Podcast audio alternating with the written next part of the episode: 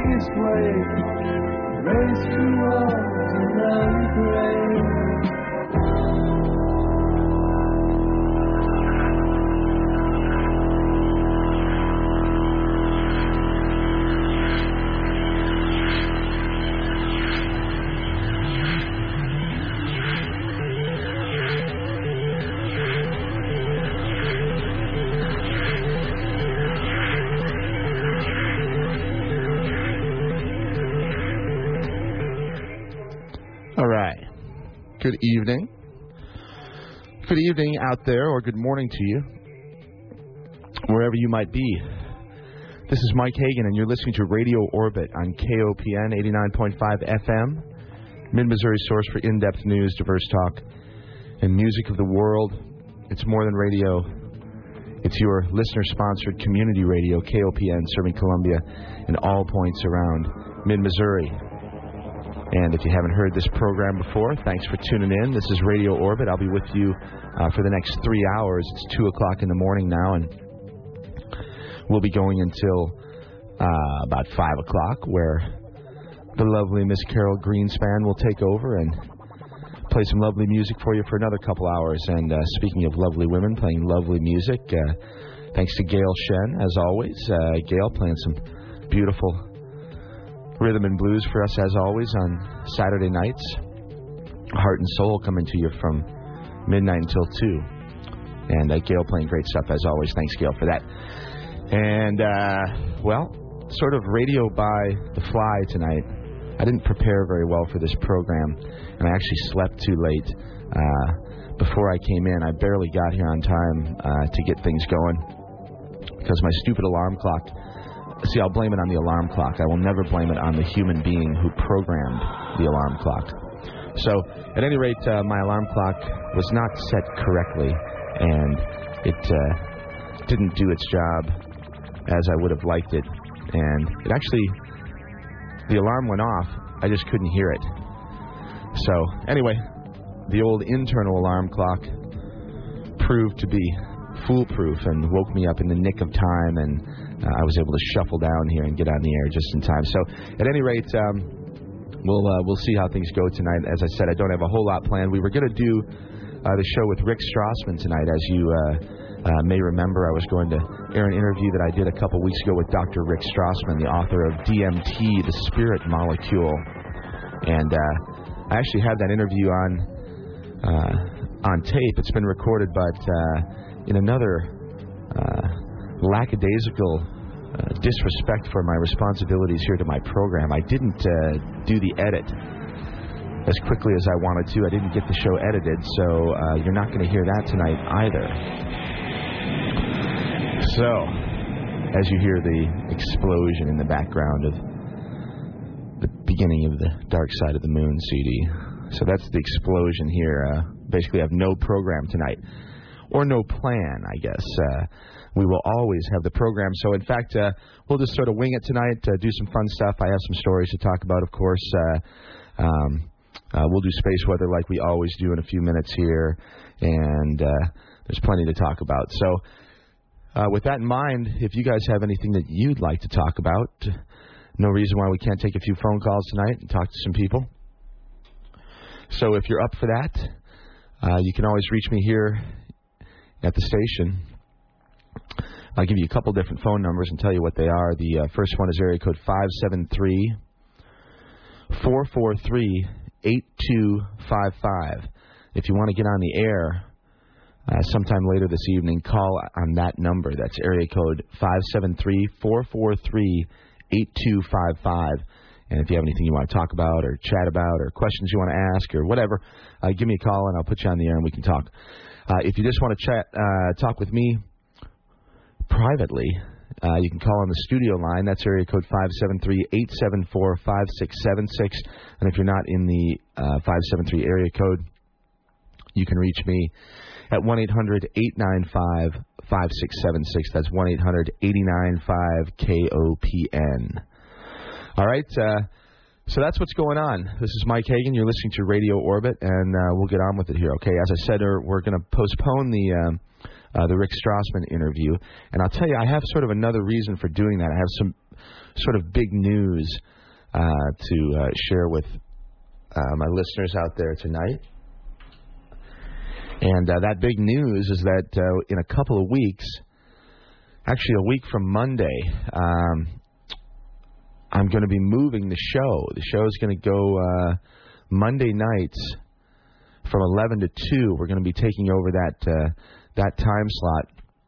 And next Saturday, the nineteenth or the twentieth, I guess it is, will be, for the most part, the last Saturday night uh, that we do Radio Orbit. Uh, Orbit's going to be moving into uh, Monday evenings, eleven o'clock until two a.m. Uh, a little bit of a better time slot for... Uh, for my particular program, um, and uh, some of the people here at the station thought that it would be a, a positive change as far as uh, a number of listeners and this sort of thing. So, uh, so I'm looking forward to it. I'm going to miss doing the Saturday night show. Uh, two to five is a little bit of a stretch sometimes. It's not the easiest thing to do every week, but it's a great, uh, it's a great time slot, and there's a lot of really interesting people uh, that are up and listening at this time of the night. Uh, I call them the day sleepers. And so for all the day sleepers out there, uh, I hope that you uh, will still be able to tune in on Monday nights from eleven p.m. until two a.m., which is uh, the time slot that we'll be moving the show, uh, the show to in just a couple of weeks, okay? So uh, with regard to that uh, Rick Strassman interview, I wanted to, I wanted some more people to be able to hear that, so I think I'm just going to hold off on it for a week or two. Uh, we've got Cheryl Clapton, who's going to be live in the studio next week. If you're not familiar with Cheryl, she performed this afternoon at the Luna Fair, uh, a wonderful event, uh, talking about great women. What a bunch of cool stuff going on uh, down at the... Uh, uh, at the Luna Fair this afternoon and uh, uh, and this morning, and I guess into this evening. But tons of great music and uh, art in general. Just uh, the creative uh, the creative juices flowing there uh, incredibly freely today. So lots of really neat stuff. So I appreciate uh, um, all the. Uh, the men and women that were involved with that, uh, in particular Half the Sky Productions and uh, some of the other great people that were involved with Luna Fair. So anyway, that was a great event. And as I said, Cheryl Clapton uh, performed, one of many performers that uh, played today at Luna Fair. But at any rate, uh, Cheryl will be here on the program next week. We'll be doing a live show uh, talking with Cheryl about lots of different things, about sort of her life in general. She's had a really interesting life, and she has a great story to tell. And we're going to do that, and we're also going to be playing some live music and uh, uh, and some not live music as well, I imagine. So next week, uh, very interesting, actually, in a wonderful, uh, a wonderful little bit of synchronicity. Uh, the Monday night slot that I'm slipping into, Uh, that Orbit is going to take over, that eleven to two a.m. slot on Monday. Uh, that used to be Cheryl Clapton's spot. And uh, Cheryl recently got a real paying gig at uh, one of the radio stations here in the area. And so she had to, uh, uh, for uh, for good reason, move on to her new program, and uh, she had a couple of spots that she did here on K O P N, and those those spots opened up. One of those was Monday evening, Uh, which I will be taking over. So uh, it's great. Uh, it'll be a great little transitionary show and a great uh, little uh, honorary piece for uh, for Cheryl, to thank her for everything that she's done here at the station, and uh, to wish her the best of luck in her new uh, her new um, uh, position here in uh, in the area. And uh, Cheryl's still going to be helping out here at the station quite a bit. She just won't be able to be as uh, as involved as she used to. So so next week we've got Cheryl. She'll be on the air, and uh, it should be a real fun show. And she'll actually be here live in the studio with me. Okay.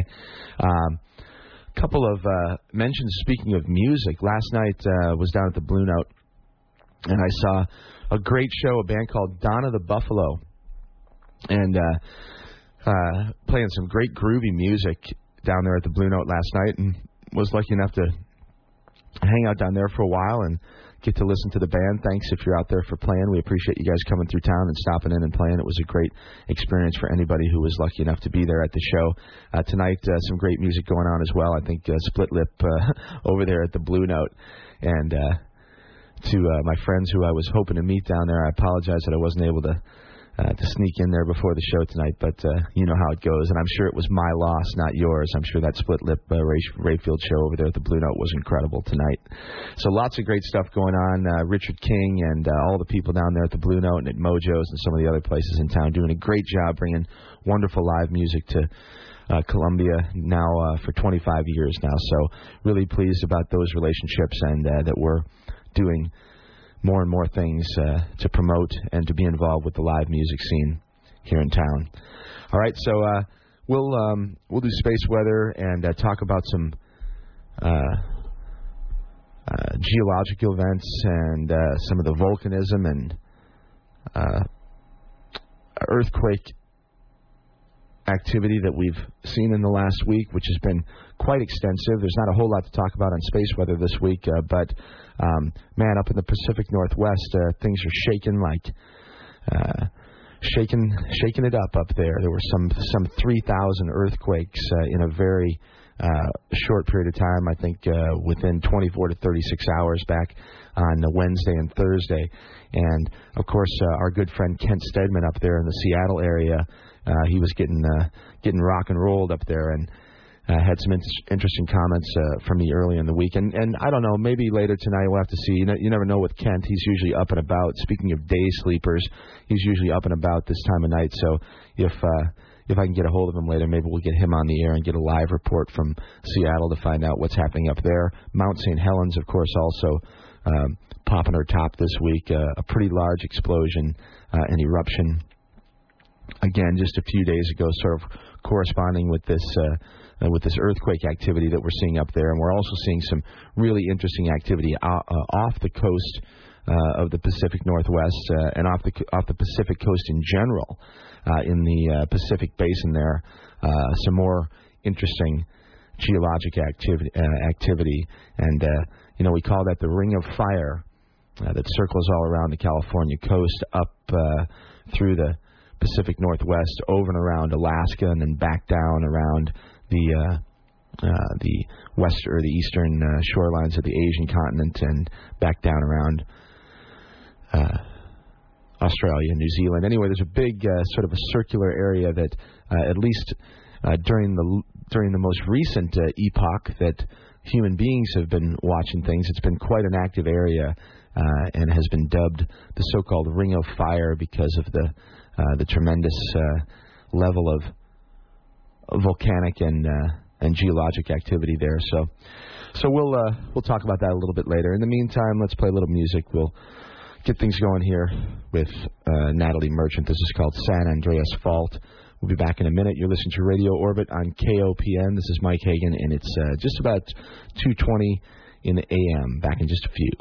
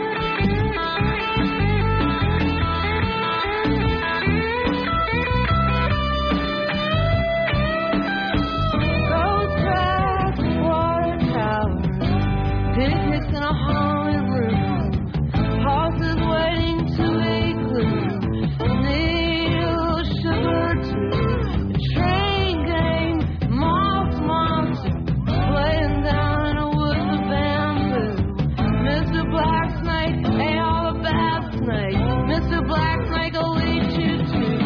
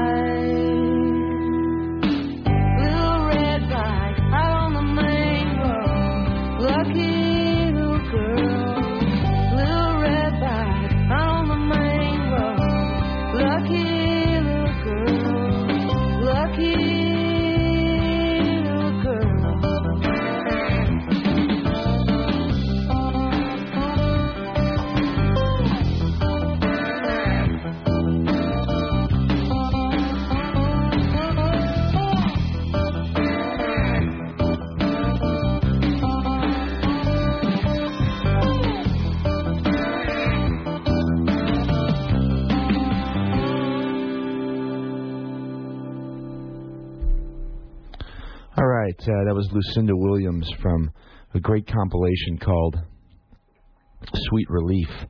That was a song called Main Road. And before that, we heard Natalie Merchant with San Andreas Fault from Tiger Lily. And this is Mike Hagan. You're listening to Radio Orbit on K O P N. Let's do uh, space weather here in just a minute. I wanted to mention a couple other things, though. Um, uh, local music, there's a... a lot of great uh, music being played around the area, and I wanted to help support some of that. We've had a lot of people coming up here in the studio and doing some recording and doing some interviews and chatting and stuff, and uh, there's a great, uh, uh, talented young guy in town. His name is Israel Gripka, and uh, Israel and I are, uh, have been talking, and even though we're going to be moving the show around to, um, to another time spot, he's going to be on the air here uh, with me sometime in, in the next few weeks. Uh, playing some of his own live music, and uh, we'll be talking with him to find out what, what he's all about and uh, uh, what he's got in mind for music here uh, in the Columbia area. Uh, thanks to everybody out there uh, for the emails that you've sent. Uh, I appreciate the notes that you send, and I read them all and uh, try to incorporate that stuff into the program. If you ever have a question, if you ever have a comment, if you ever have a concern, uh, something that you'd like me to know, you can always reach me via email, and uh, you can do that at orbitradio, O R B I T R A D I O, at A O L dot com. That's orbitradio at A O L dot com. All right, uh, and before uh, I mention the phone numbers, we'll do that one more time. Uh, if you want to get on the air, we'll be taking calls tonight. Anybody who wants to give me a call and chat, uh, you can do that. Area code five seven three, four four three, eight two five five. That's the call-in line. And uh, give me a call, and I'll get you on the air, and you can mention anything you like, as long as it's with, uh, within the uh, the guidelines of the Federal Communications Commission, who likes to watch us pretty closely here, okay? All right, uh, also hello to everybody listening over the web.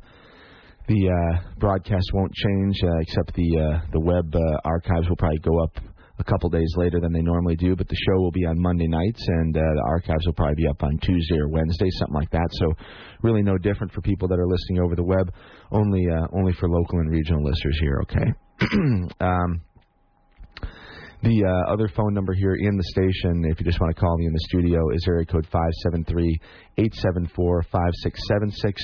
Uh, or uh, if you're outside of five seven three, uh, call me at one eight hundred, eight nine five, five six seven six. Uh, I've got a couple things to give away tonight, too. I've got some tickets um, uh, for Regina Carter, incredible uh, electric fiddle player. Uh, I guess you'd sort of put her in the jazz uh, category, but she really, uh, really sort of uh, covers quite a bit more than that. Just an incredibly talented lady. Uh, uh, Regina Carter was supposed to play here about a week and a half ago, and I actually had tickets for it uh, then, but the show got uh, postponed and moved, and I'm not even sure when the actual date is, but uh, I can uh, uh, certainly make uh, make sure that we get that straight. But I've got the tickets, and so uh, uh, give me a call here sometime when I put on some music on that uh, on that studio line at eight seven four, five six seven six. And uh, I'll set you up with those tickets for Regina Carter. And I've got, I've also, I also have tickets for something else. Uh, Julie sent me an email and said uh, that she had some other things, and I don't even know what it is. But I have some other tickets available uh, for another show or two that are coming up here uh, in the next couple of weeks or so. So uh, as the night progresses, if you're interested in any of that stuff, just call me, and uh, and I'll see what I can do. All right? Okay, let's do space weather real fast here. As I said, not a whole lot uh, interesting going on. Uh, the sun pretty quiet for the last week or two, and uh, not a whole lot of flare or um, coronal mass ejection activity, anything like that. Uh, sort of interesting, actually, because uh, I mentioned that we have seen a tremendous amount of earthquake uh, activity up in the Pacific Northwest, and uh, a lot of times I like to uh, keep my eye on that stuff uh, with the sun uh, in the other eye, and uh, see if there are correlations between those two things, because in the past I've seen that uh, significant solar activity is very frequently um, uh, followed up uh, upon by significant geologic activity as well. And uh, interestingly, this week uh, we didn't really see anything like that, but we had tons and tons of quakes and uh, all co- all kinds of weird signatures showing up on the monitors and on the uh, um, the different. Uh, Uh, the different websites that monitor this sort of stuff that we watch. Lots of really sort of unexplainable stuff when it comes to that. So we'll talk about that a little bit in uh, just a minute. But uh, as far as space weather, a couple things I wanted to mention to you. Um, uh, as I said, nothing too uh, uh, outrageous happening on our star right now, so we won't spend a whole lot of time talking about the sun. Um, but uh, this weekend and the next couple of days is also a great time of the year to see the planet Mercury. If you... Uh, If you step outside around sunset, uh, when the sun's going down in the evenings, uh, certainly for the next few nights and uh, and on into next week, Mercury, if you look toward the west, Mercury will be a real bright, quote-unquote, star uh, that looks uh, like it's kind of, you'll actually see it uh, glowing through through the sunset. It won't be very far uh, removed from the setting sun in the west, and you can uh, you can check that out. So Mercury will be sort of rising just as the sun sets in the west over the next uh, few days, the next week or so. Now, uh, as Mercury is doing that, if you turn around and face sort of the opposite direction toward the southwest, there is an even brighter star there, and that is the star Sirius. And uh, Sirius will be Uh, jumping out of the twilight sky just uh, uh, just before it gets dark, uh, sort of about the same time that Mercury will be seen in the west. You can look toward toward the southwest, and Sirius will be about the brightest star that you see in the sky, uh, rising up there in the southwest, and has a pretty interesting history. Uh, the star Sirius, it's nicknamed the Dog Star, and uh, Uh, there are probably a number of reasons for that, but I've always found it really interesting, actually. Uh, in particular, well, you know, uh, it, it it has it has deep roots in, in mythology. Sirius does. First of all, it it's the the star in the in the sky that represents the goddess Isis, and uh, uh, of course uh, a direct relationship to Osiris there as well. And uh, the ancient uh, Egyptians believed that Uh, Sirius was a very important point up in the heavens. And uh, Sirius is actually a binary star. There are two stars. There are Sirius A and Sirius B. And uh, here's an interesting story about that. Uh, Sirius A was uh, um, has been known about for many, many years. Of course, it's a very bright star and has been, as I said before, the, the, the subject and the center of a tremendous amount of uh, of mythology over the millennia. Um, now, Sirius A has a partner, has a uh, uh, a another star that circles it.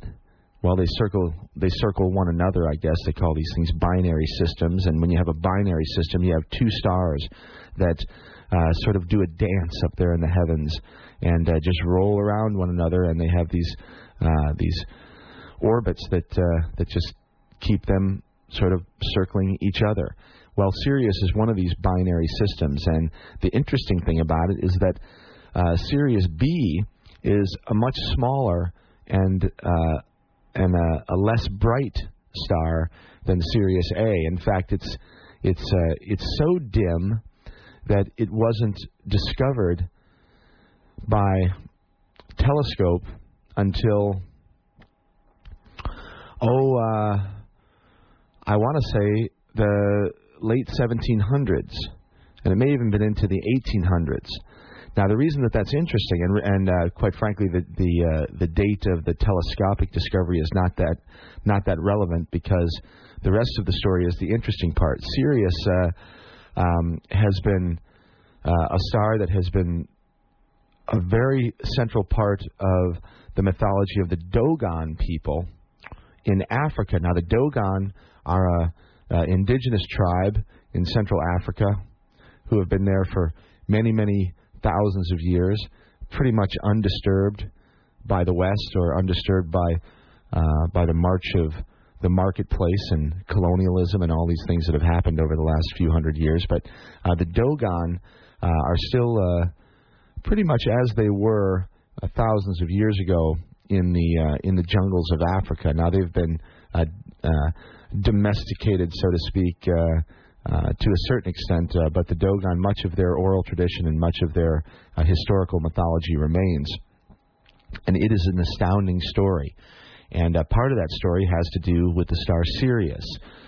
And uh, the I told you before that the star Sirius, we have a nickname for it called the Dog Star.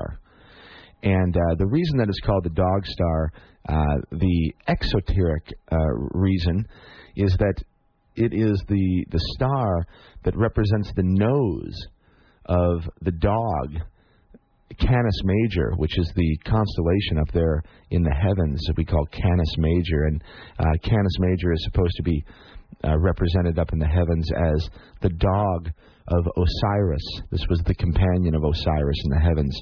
And the star Sirius is the uh, is the nose of uh, of this dog, of Orion's dog, Canis Major. Uh, in addition, and more on an esoteric level, uh, I think it's pretty interesting that the Dogon uh, begin their name D O G O N, uh, the Dogon. And, of course, the Dog Star, Sirius, being the central point of the Dogon mythology. Now, here's the kicker. Here's the real interesting about the Do- uh, interesting thing about the Dogon.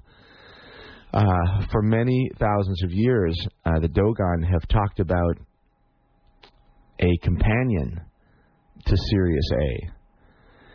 And uh, it's in the mythology. It's in their oral tradition. And they talk very plainly about two stars being involved in the Sirius system, not one.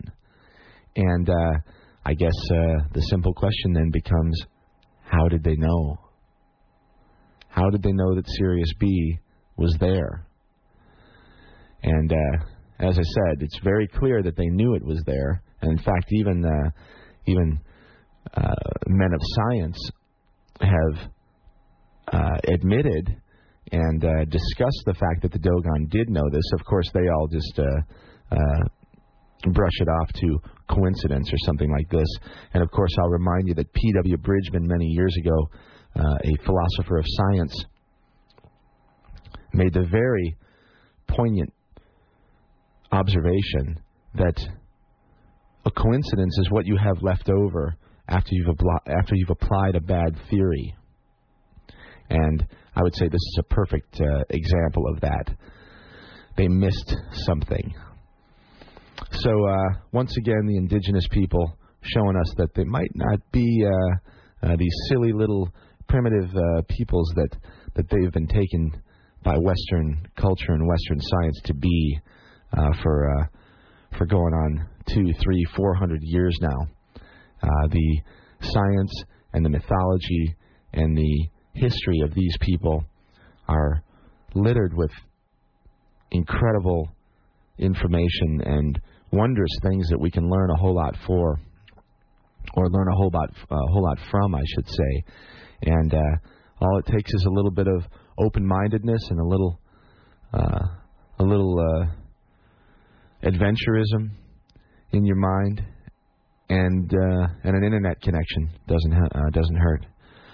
All right, so uh, with uh, with that in mind, I'm going to read something here real fast. This is a this is a wonderful old poem by uh, Robert Frost. And this is called Canis Major in honor of Sirius. So we'll read that real fast again. This is Canis Major by Robert Frost. The great overdog, that heavenly beast with a star in one eye, gives a leap in the east. He dances upright all the way to the west and never once drops on his four feet to rest. I'm a poor underdog, but tonight I will bark with the great overdog that romps through the dark. You're listening to Radio Orbit on K O P N. This is Mike Hagan. We'll be back in a minute, and uh, enjoy this. Alison Krauss on Radio Orbit. Hi.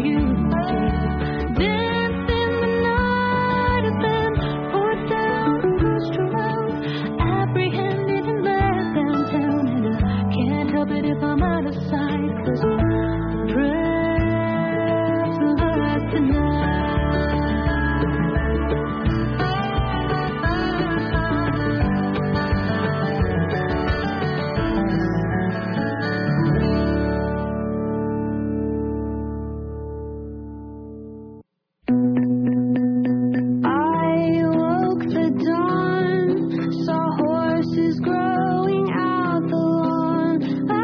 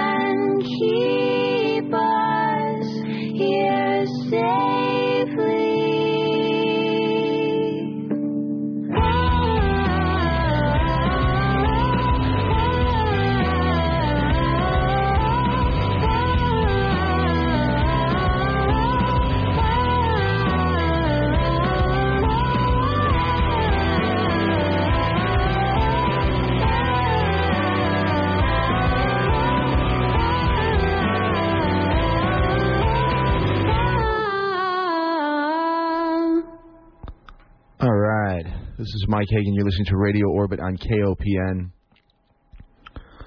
eighty-nine point five F M. And it's Sunday morning, the thirteenth of March. And uh, while we're approaching that, uh, our spring equinox coming up in just a week or so. And uh, with that in mind, I got to give my friend Jeff Wheeler a plug and remind everybody that next Friday night at the Blue Note, that's the nineteenth of March, is uh, uh, the V nine presentation of C three, the Psychato Electric Orchestra. Uh, all those incredibly talented guys that are going to be performing uh, uh, down at the Blue Note next Friday night uh, in a K O P N benefit. So if you're interested in really cool uh, talk about uh, seat of your pants radio, that's seat of your pants music. These guys are fully um, uh, improvisational, and uh, they practice together once in a while during the year, but uh, perform only four times a year on both of the equinoxes and both of the solstices. So the next performance will be V ten, of course, uh, uh, coming up in June. Uh, but uh, after, of course, that's after this one that's just coming up next week. So uh, so C three, check them out next week at the Blue Note. It's a K O P N benefit, and uh, should be a lot of really fun and cool people down there, and just outrageously great music from uh, from Jeff and all the other guys that are going to be there. And I think uh, going to be some really neat uh, guest performances as well. As I think uh, John Sheffield, uh, internationally renowned uh, musician John Sheffield, will be opening for C three, and also probably wouldn't be surprised if he gets on stage and performs a little bit with those guys. And uh, also the return of Avid Darkly. And for the longtime K O P N listeners, people who know about the some of the deep, dark past here, uh, Avid Darkly will be joining those guys back. So, hey, I got uh, somebody calling through here, so let's uh, grab this phone call real fast, and uh, then we'll get on with the business here. Hi, you're in orbit. Uh, what's going on? This is Mike. Who's this? Hey, Mike. This is Bob Bolton, Jefferson City. Hey, Bob. How's it going? Good. How are you? Pretty good. What's happening? I've only been listening to your show briefly about the last four times, and it's an eye-opening, mind-bending experience, to say the least. I'm really enjoying it. Good. That makes me, um, that makes me feel good. I like to hear that. That's that, that that's the idea here. Is we're trying to uh, trying to do some things a little bit differently and talk about things that don't get talked about uh, uh, in the in the mainstream, so to speak. You know. Well, it's incredible. I'm one of those, I guess you would say, a rare individual who appreciates both science and the, and the mystical at the same time, and has a lot of respect for, for the both disciplines, if, you, if you'd say that. I love the Terence McKenna piece you, you had done uh, on Valentine's Day. Sure. That was really a, a wonderful thing. I, I what happens, I, I'm usually not, not up at this hour, but I tape it on my little player, and I play it during the week, so it's uh, it's a way of kind of getting uh, getting caught up on, on your program. One thing I, I was curious about, it's, it's a sort of a pet subject of mine. Mm-hmm. Are, are you uh, are you on the Internet also? Do you have your, your laptop there? Or yeah, yeah, I've, I've got the web uh, up right now, actually. Okay, because I sent you an email just about uh, five minutes ago. Uh, I'm really interested in this whole debate between evolution, creationism, and intelligent design. Ah, yeah, yeah, yeah, yeah. And in going through your archives, I haven't really seen that you've really had much of a discussion of that. I'm just wondering if that's kind of a subject that you're interested in, and, and kind of what might your take on that whole debate. All right. Well, yeah, it's a it's a, it's a, it's a, a real interesting topic, actually, that I do have a lot of interest in, actually. And uh, hey, let me for, first let me say thanks for calling, and, and also, sure. and, and I'm going to keep you on the air here. We we can chat for a minute. Um, but uh, uh, the the thing that you bring up originally is the key to this whole thing, I think. In other words, the, the relationship between science and mysticism. Mm-hmm. And we have this idea that it's either or. And, yeah. and, and, and the idea of uh, creationism versus uh, the evolutionary theory and this sort of thing, it's always a debate of whether it's one or the other. And I, I sort of uh, I sort of fall down in between. And I believe, me too. you, you know, right. and, and I think that really this is, the it, at least for me, this is the answer, because uh, evolution uh, and the scientific theory certainly we can prove that uh, that evolution is happening now. In other words, mm-hmm. we, we, we can we can show that uh, uh, that um, bacteria and viruses and, and things that have uh, very short lifespans and can have many, many generations in a very short period of time.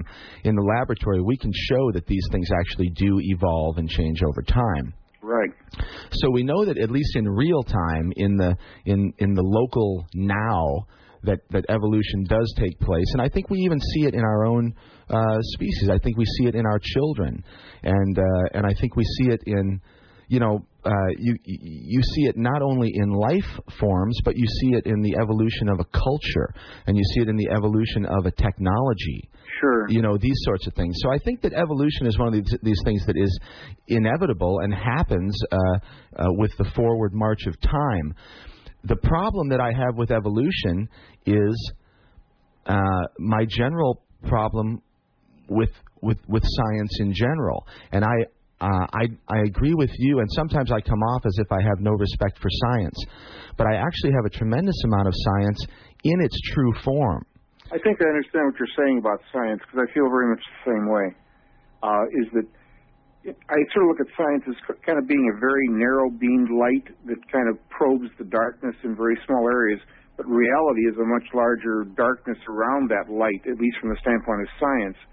And my problem with, with science versus evolution or science versus uh, creationism is that I really don't like the, the kind of monotheistic, uh, paternalistic mm. system that the, the Judeo-Christian uh, program has towards, you know, like literal interpretation of the Bible and that sort of thing. Right. You know, I, I do think there's a there's a kind of an, there's an intelligence to the universe. You know, you talk about the Gaian hypothesis and the, the idea that the Earth is a conscious being, mm-hmm. and that even inanimate matter has a degree of consciousness. You right. go back to the Upanishads and things like that. Sure, sure. So it's kind of strange for me. I find myself defending science against the creationists, and yet I, you know, I certainly don't believe in creationism, and yet I see science as being a much broader knowledge as being a much broader thing than just the narrow area of science. You know. Yep, I agree with you, and I think. Um Uh, I think that if you really get the the magnifying glass out and you look at both, and I think this is what I think this is what frightens the death out of both religion and science. Mm. It's that uh, if you look closely enough, you will find out that both of these things have what uh, what Terence actually used to call the hard swallow. Yeah, right. And everyone gets a free miracle. Right, right. Yeah. And, and and the hard swallow of science is, of course, the Big Bang. And, yeah. uh, and, and the hard swallow of religion, and whether it's uh, Judeo-Christian or otherwise, uh, is the, the let there be light metaphor. In other words, yeah. somebody pulled the trigger. Uh, so I think that uh, that both science and religion are asking us to do the same thing, is to give them that one miracle.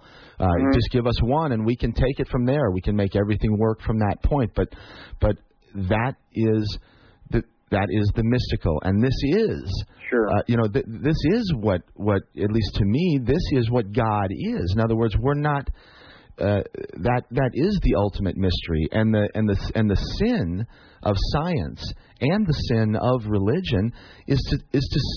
Science takes the mystery away, yeah. uh, and, and denies that the mystery exists. And religion uh, just sort of puts a different mask on that and just says that they that there is no uh, that there is a mystery, but they've got it figured out. Yeah, it it masks the mystery and gives it to the priestly practitioners. That's exactly right. Yeah. And and and uh, and and any time I see that happen, um, my my my uh, my radar goes up. And so really? I, I think that I think that the that, that for me, uh, anybody anybody who's got all the answers is immediately suspect. Mm-hmm. Uh, and. People that are out there probing and asking questions and doing research and trying to learn all these things, well, that's what uh, that's what I appreciate, and that's what I, that, that's what it's all about, trying to learn. Because as you mentioned, uh, science is sort of like this pinpoint laser that that, that sort of leads the the edge into the darkness, so we can see sure. a little further, but it does not illuminate all of it. And and uh, the the uh, the obvious metaphor is what science tells us itself, that ninety-nine point some odd percent of the universe, they don't even know what it is. They call it dark matter, mm-hmm. for, for for lack of a better explanation. But but that's the interesting thing, is that science tells us all the time that it really knows very little about sure. what's going on. Um, yet at the same time, the idea uh, from both science and religion is that ah, there's no mystery whatsoever. We got it. We got it figured out. Sure. Well, it seems like it seems like physics has gone much farther in this area than the other sciences. In fact, they've almost gone to the point of dropping off the edge. You know, uh, physics is one of the most bizarre kinds of uh, systems of knowledge, because you know you have all these these, these ideas that uh, matter or the observation is affected by the observer, and you know it goes back to a very subjective idea in many respects. Oh my gosh! Um, I mean, physics. Uh, Physics has come full circle. I mean, it's it's it's to yeah. the, it's it's further it's further to the left of uh, of psychology when it comes to right. its, when it comes to its theories. I mean, I mean, th- th- there's absolutely nothing that's pinpointed now. Mm-hmm. Uh, in fact, everything is based on probability. Everything is based upon, uh, as you say, the observer and the observed. And and the, you know the whole idea of uh, of quantum mechanics and Bell non-locality. Uh, mm-hmm. This th- this is an idea that has been around with us now for for fifty, sixty, seventy years, yeah. but science has not uh, incorporated the implications of its own discovery.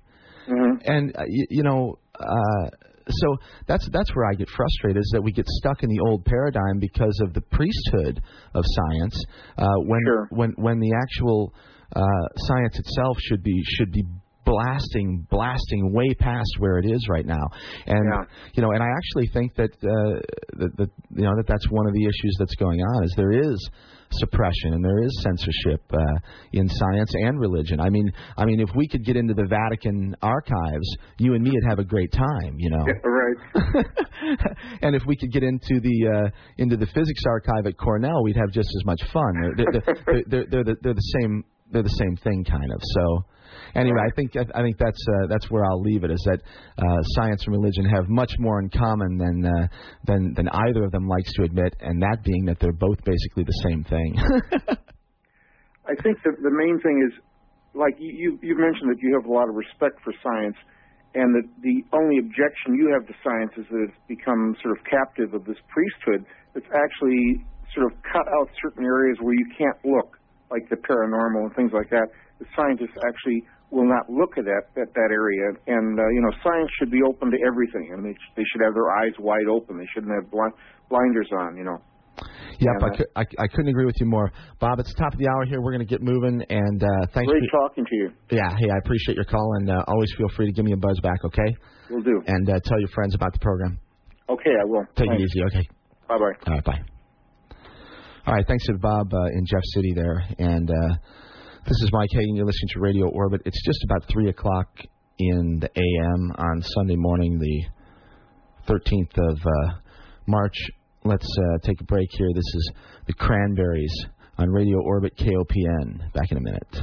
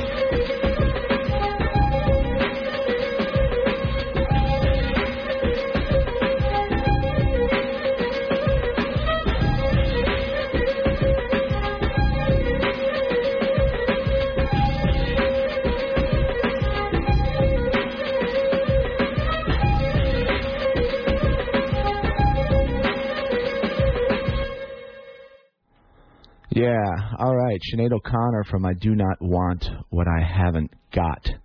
That was called I Am Stretched on Your Grave. Sort of a happy family song for uh, three fifteen in the morning on uh, Sunday, the thirteenth of March. And uh, this is Mike Hagan. You're listening to Radio Orbit. And uh, things got kind of interesting over the last fifteen minutes. I got a couple guests that showed up in the studio. My good friend Casey Oliarnik, who does Blues in the Night on Wednesday evenings from ten o'clock until midnight, is here. He just stopped in the studio, and uh, he's with his close friend Sarah, who's sitting here looking so pretty right across from me. And uh, I got Kent Steadman on the telephone from Seattle. I don't even know if he's with us yet, but uh, uh, we got all kinds of stuff going on. So first off, let's say hi to Casey. What's going on? Where you been that you're here at three o'clock in the morning? Where haven't I been, Mike? That would be a shorter list. Okay. Right. Uh, I went to the Split Lip Rayfield concert this evening, and it was absolutely incredible. Was that down at the Blue Note? Yeah, it was. And uh, my parents actually came up from Warrington to see the show. Awesome. And uh, they enjoyed themselves very much, and that was probably the single best Split Lip Rayfield concert that I've been to yet. It was it was a blast. Well, I've heard that uh, that the, the, their live show is supposed to be quite quite the quite the experience, and I actually was was, uh, was hoping to go down to the show tonight, but I ran out of fuel and had to get a little uh, a little shut eye before before my show. So anyway, well, what else? I, I know I know that you, you were chatting with the guys or something. Yeah. Well. Uh, Kirk, the guitar player, came up before the show, and we did a station I D here at the yeah, station. Yeah, and, and, for, and for those of you out there, if you don't know Split Lip Rayfield, check them out. The guys yeah, are just seriously. outrageous. So They're, uh, they're bluegrass with a the, uh, caffeine injection, I guess. Um, they're fast. They're, they're very fast, and they're very good. They've got excellent harmonies. However, the interesting thing is I'm doing this uh, open mic radio thing. What's open mic radio? Open mic radio. What's open mic radio? I get local musicians to come up and play for me live in the studio on Wednesday evenings. I know. Actually, this coming up Wednesday, C three is going to be on the show. I don't ah. think they're going to be playing live. However, we are going to be playing some of their uh, studio recorded, well, not studio recorded tracks. They're live recorded tracks from previous shows. Yeah, awesome. I, I actually mentioned earlier that... Uh, That show's coming up next Friday, the nineteenth. Nope, Saturday. Is it Saturday? It is Saturday. Saturday, the nineteenth. It's the night. That That's right, because yeah. Sunday's the twentieth. So, ah, okay. Sorry for that uh, faux pas, but it's Saturday night, the C three show, uh, March nineteenth. And that's a K O P N benefit show. Yeah, so show up and bring your wallet and your checkbook or whatever yeah, else. And support your community radio. Listeners support it. That's right. Community radio. Anyway, so... Open Mic Radio, uh, I've had five different people up so far, a couple of groups and a couple of solos, and uh, Split Lip Rayfield actually agreed to do the do my show at some point, um, hopefully in the near future, but uh, they're going to come up and do right Open Mic Radio sometime. Incredible. Now, yeah. are they are they sort of local or, or regional guys that get through here pretty often? Or they, uh, They're based out of Lawrence, Kansas. Oh, all right. So they're not far. All right. Yeah, and uh, and they always come through Columbia on their tours. Right on. They usually do Columbia, and then they do the Colorado leg. They go to Boulder and uh, I think Fort Collins, probably. I don't know. Do the Denver thing. So, yeah, yeah, absolutely. And uh, they're great guys, man. They're Excellent. Awesome. Cool. I'm sorry I missed it. Sounds like you guys had a great time tonight. So, yeah. All right, man. Well, look, uh, I think we got Kent here on the air, probably, but uh, I'm not going to go to him just quite yet. Um, there's a story that I want to read. If you want to stick around and listen, you can you can check this out. But uh, there's a weird thing that happened on the sun, or, or in the vicinity of the sun, in the last. Uh, oh, okay, that that wasn't uh, uh, that wasn't the way to end things, actually, Casey.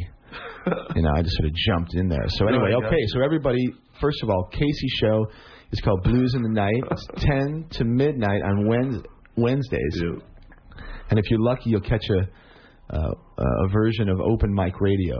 And, uh, yeah, you guys had some cool stuff. Uh, Nova Lunacy was here. Lux was here last week or the week before. Yeah. Uh, mention one thing real quick. Yeah. This Wednesday, I'm going to try to tra- talk Jeff Wheeler to uh, putting a track on a uh, C D for me, and I'll give a C D away to a listener that evening on Wednesday with all the other open mic radio performances right. thus far. All right, cool.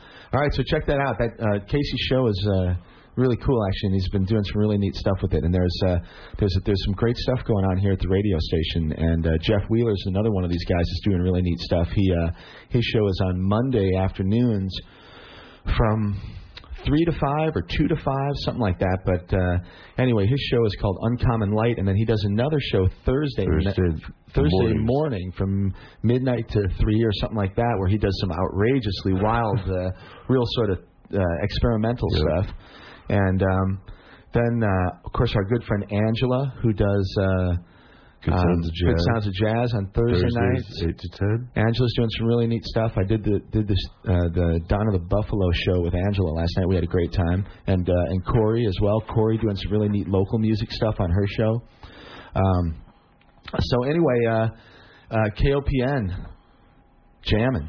And uh, lots of good stuff going on here. So uh, if you're out there, share that with your friends. There's a lot of really neat stuff going on here at the station and a lot of sort of secrets that not a lot of people know about. So, all right, Casey, thanks a lot, man. Yeah, absolutely. All right, cool.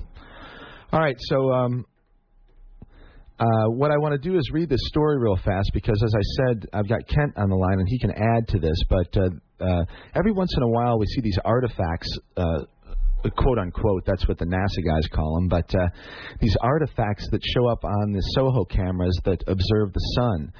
And um, uh, every once in a while, they look like the uh, the old Sumerian or Egyptian winged discs. And uh, in particular, sometimes it looks like the also the Native American image of the Thunderbird.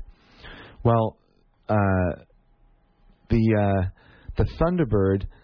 Uh, A couple of years ago, when this first happened, um, we started just digging around a little bit and looking for anything interesting that we could find out that was related to this. And uh, uh, Kent sort of dragged this stuff out of the dirt um, and uh, uh, pulled it out of the archives and put some of this old stuff back on the web recently uh, because we had a similar event uh, occur just a few days ago in uh, in concert with all these earthquakes and. Uh, Uh, some three thousand odd earthquakes in the Pacific Northwest in just in, in just the last few days. So it's been really rattling up there, and Mount Saint Helens is blowing her top, and uh, who knows what. So anyway, uh, this is an old story uh, from October fifteenth, two thousand two, and uh, it says a supersized bird in Alaska.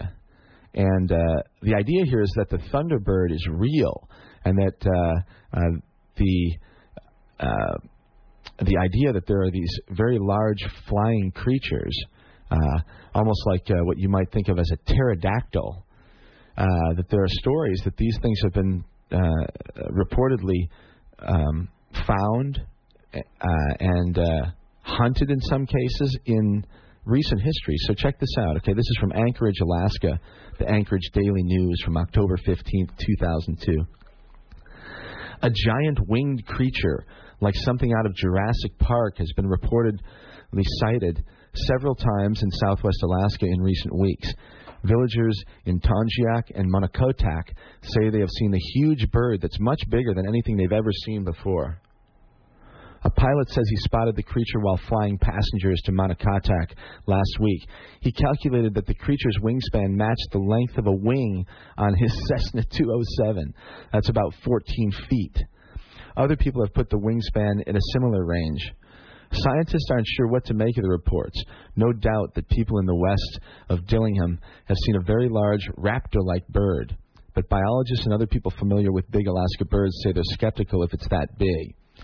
A recent sighting of the mystery bird occurred October tenth when Moses Kupchiak, a forty-three-year-old heavy equipment operator from Tonjiak, forty miles west of Monacotac, saw the bird flying toward him uh, from about two miles distance as he worked his tractor.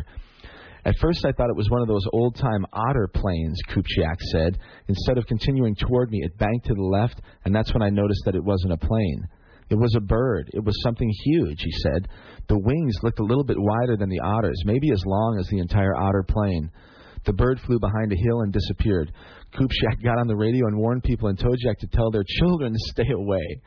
Oh, my God. The fear response just jumps in, as always. All right. Uh, pilot John Bucher said he was highly skeptical of reports of this big, great eagle that there that was two or three times the size of a bald eagle. I just didn't put any thought into it, he said. But earlier this week, while flying to Mount Kotak, Bowker, owner of Bristol Bay Air Service, looked out his left window, and about a thousand feet away, he said, "There's this big bird," he said. The people in the plane, the people in the plane all saw him, Bowker said. "He's huge. It's huge. I mean, it's really, really big. You would not have to want, you would not want to have your children out." Apparently, this uh, pterodactyl-like bird is going to swoop down and uh, grab the children and take them away to its den or its lair in the in the heart of the Misty Mountains up up there in Alaska. Um, anyway, there are there are there are more dangerous things uh, for children uh, on this earth. Trust me. Uh, the comparison to an eagle uh, certainly. Uh, um, I apologize. Let me return to where we were here. Uh, Nikolai Aliak, Uh, a freight and passenger driver from Mount Kotak who was flying with Bowker, said the, cre- the creature looked like an eagle and was as large as a little super cub. Comparison to an eagle, certainly. Super cub, probably not, scientists said.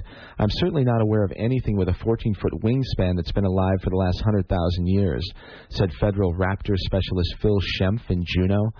Shempf, other biologist, a village police officer, and teachers at the Mount Kotak school, said the sightings could be of a Stellar's sea eagle, a species native to the Northeast uh, and uh, one of the world's largest eagles. It's about fifty percent bigger than a bald eagle. Uh, bottom line is they don't know. Uh, but anyway, real interesting story. And uh, if you get on the Internet and log on to w w w dot cyberspace orbit dot com, that's C Y B E R S P A C E O R B I T dot com, Uh, you can check out uh, some actual images of uh, some bizarre things uh, from old uh, images from the eighteen hundreds, it looks like. And we'll have Kent explain these a little bit better to us in a minute. Uh, but uh, there's quite a bit of history for this whole thing. And uh, as above, so below, because we we see the same things happen up there around the sun. So, anyway, okay, without further delay, let me uh, get my good friend Kent Steadman on the air here. Kent uh, is a regular uh, guest on the program, and uh, didn't really have anything planned tonight. We're just going to chat it up a little bit and see what's going on in his neck of the woods, uh, and uh, talk for a little while, and then do what else we do. So, uh, Kent, you there with us? Yeah, I'm here, I'm here. All right, cool. What's going on? A bit worn and weary. Yeah, you've been busy just- tonight. I got a Thunderbird story for you. Wow, yeah, I just read that thing, and m- maybe you can give uh, the folks a little bit of background. But I actually want to—I I want to read something to him real, real fast, Kent, which was why I why I decided to call you tonight.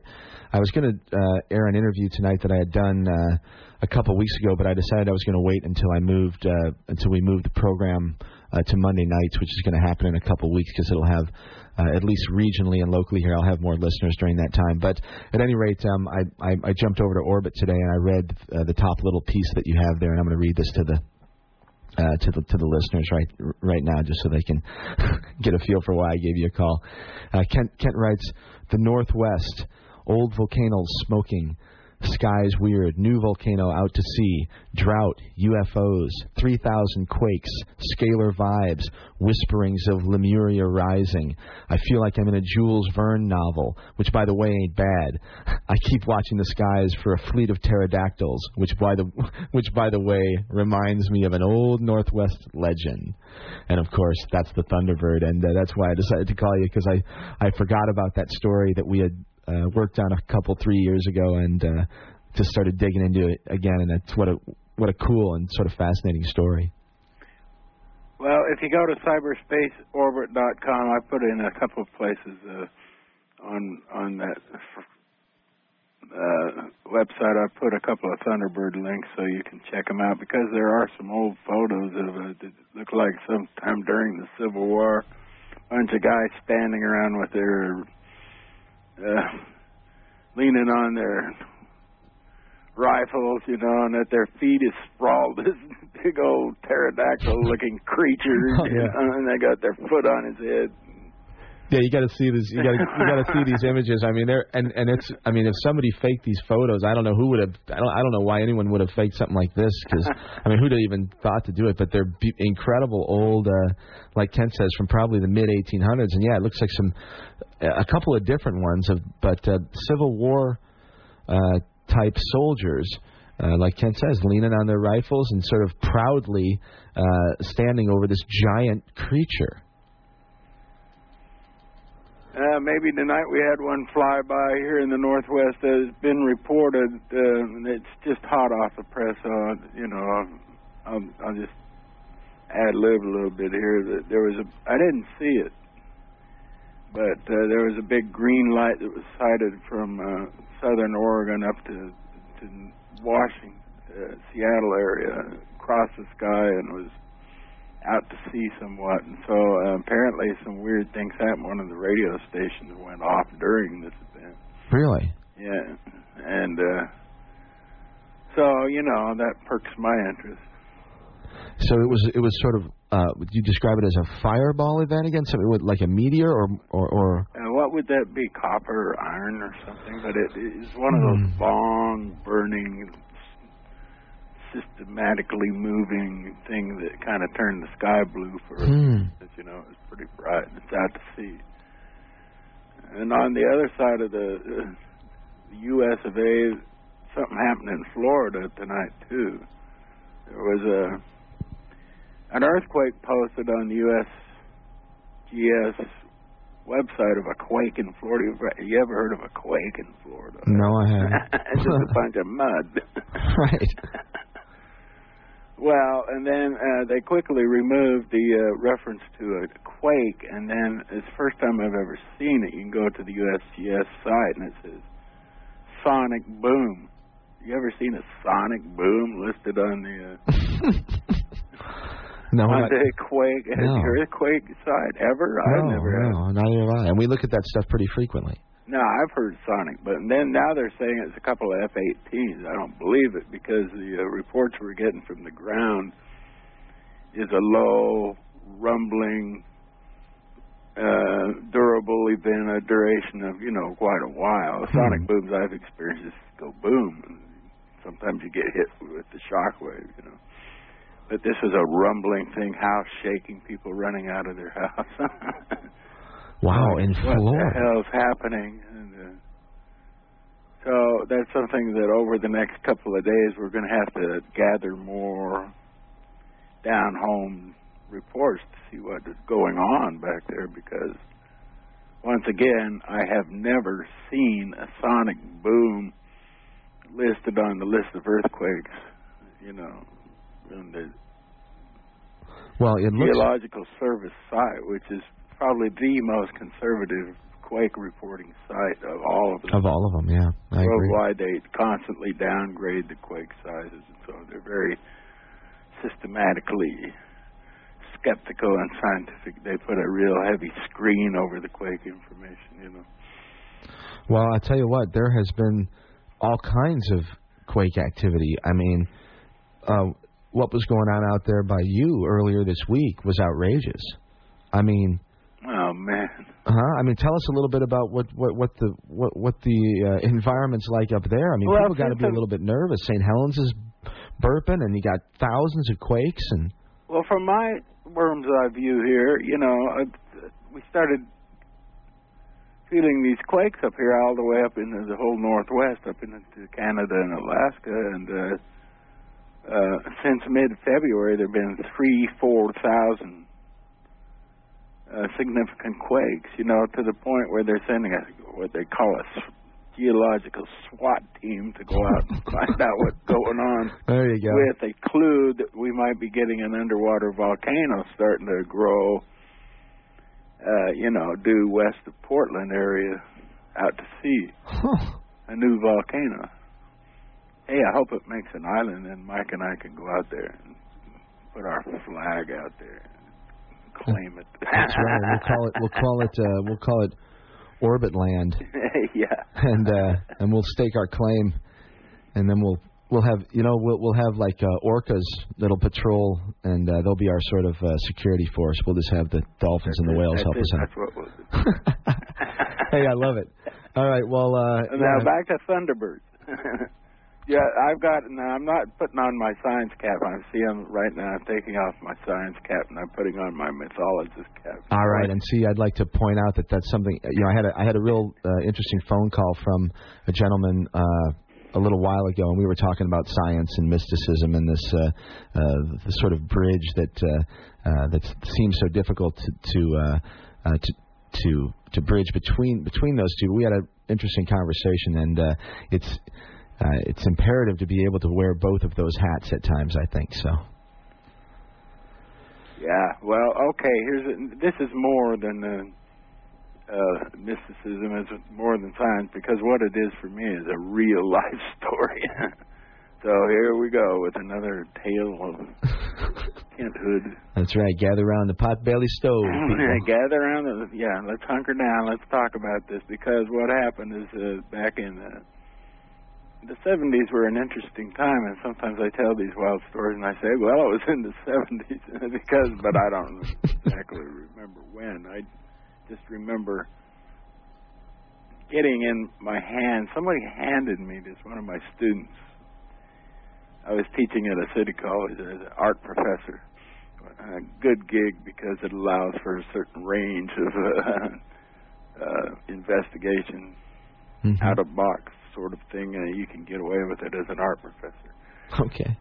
But he handed me this science fiction, or no, this. Uh, uh, U F O magazine, and I opened it up, and there's this map of the Mojave, okay? Okay. And on this map, there's a circle. And in big, bold letters by it, it said Time Tunnel. Hmm. And then I gave a really brief story about how people are experiencing time fluctuation in this particular region of nowhere, Mojave. And uh, so, by George, I loaded up my blue pickup pick-em-up truck, put in my camping supplies, and kissed my wife goodbye and said, I'll be back, I hope. And I drove down by Bakersfield and over the pass down into a place called, uh, Re- let me see if I can get this right, Red Mountain, California. And it's near the China Lake, uh, Uh, super secret Navy facility down there, uh, which makes it kind of interesting. That's a spooky place. Yeah, China Lake is a strange, strange area, no question. Yeah, I had a, I had a guy that said he was in the service. He's a medic in the service. He's a student. Told me that he was once flown in to, the, to that region uh, to pull out a heart attack patient. Mm-hmm. He said that they blindfolded him. For security purposes, and uh, but he said it was China Lake. He knew where it was. He said he, he went down and he said there's a bunch of fields down there and tractors, and uh, looked like a kind of a, uh, alfalfa farming thing. But it, as they approached this field, you know, it opened up like the big iris of a camera. Oh man! And he said they. They dropped him off, and he went down seven levels to pull out this uh, heart attack patient. Well, that's where I was. I was out stomping around that territory. No, I wasn't on China Lake. But I went to Red Mountain, California. There's a uh, few old rundown houses and gas station, and the only... Uh, truly sophisticated establishment in the whole town. It's called the Silver Dollar Saloon. All right. Now, I'd done some research, and a friend of mine had been down through there, and I told him, I'm going to go look for this time tunnel.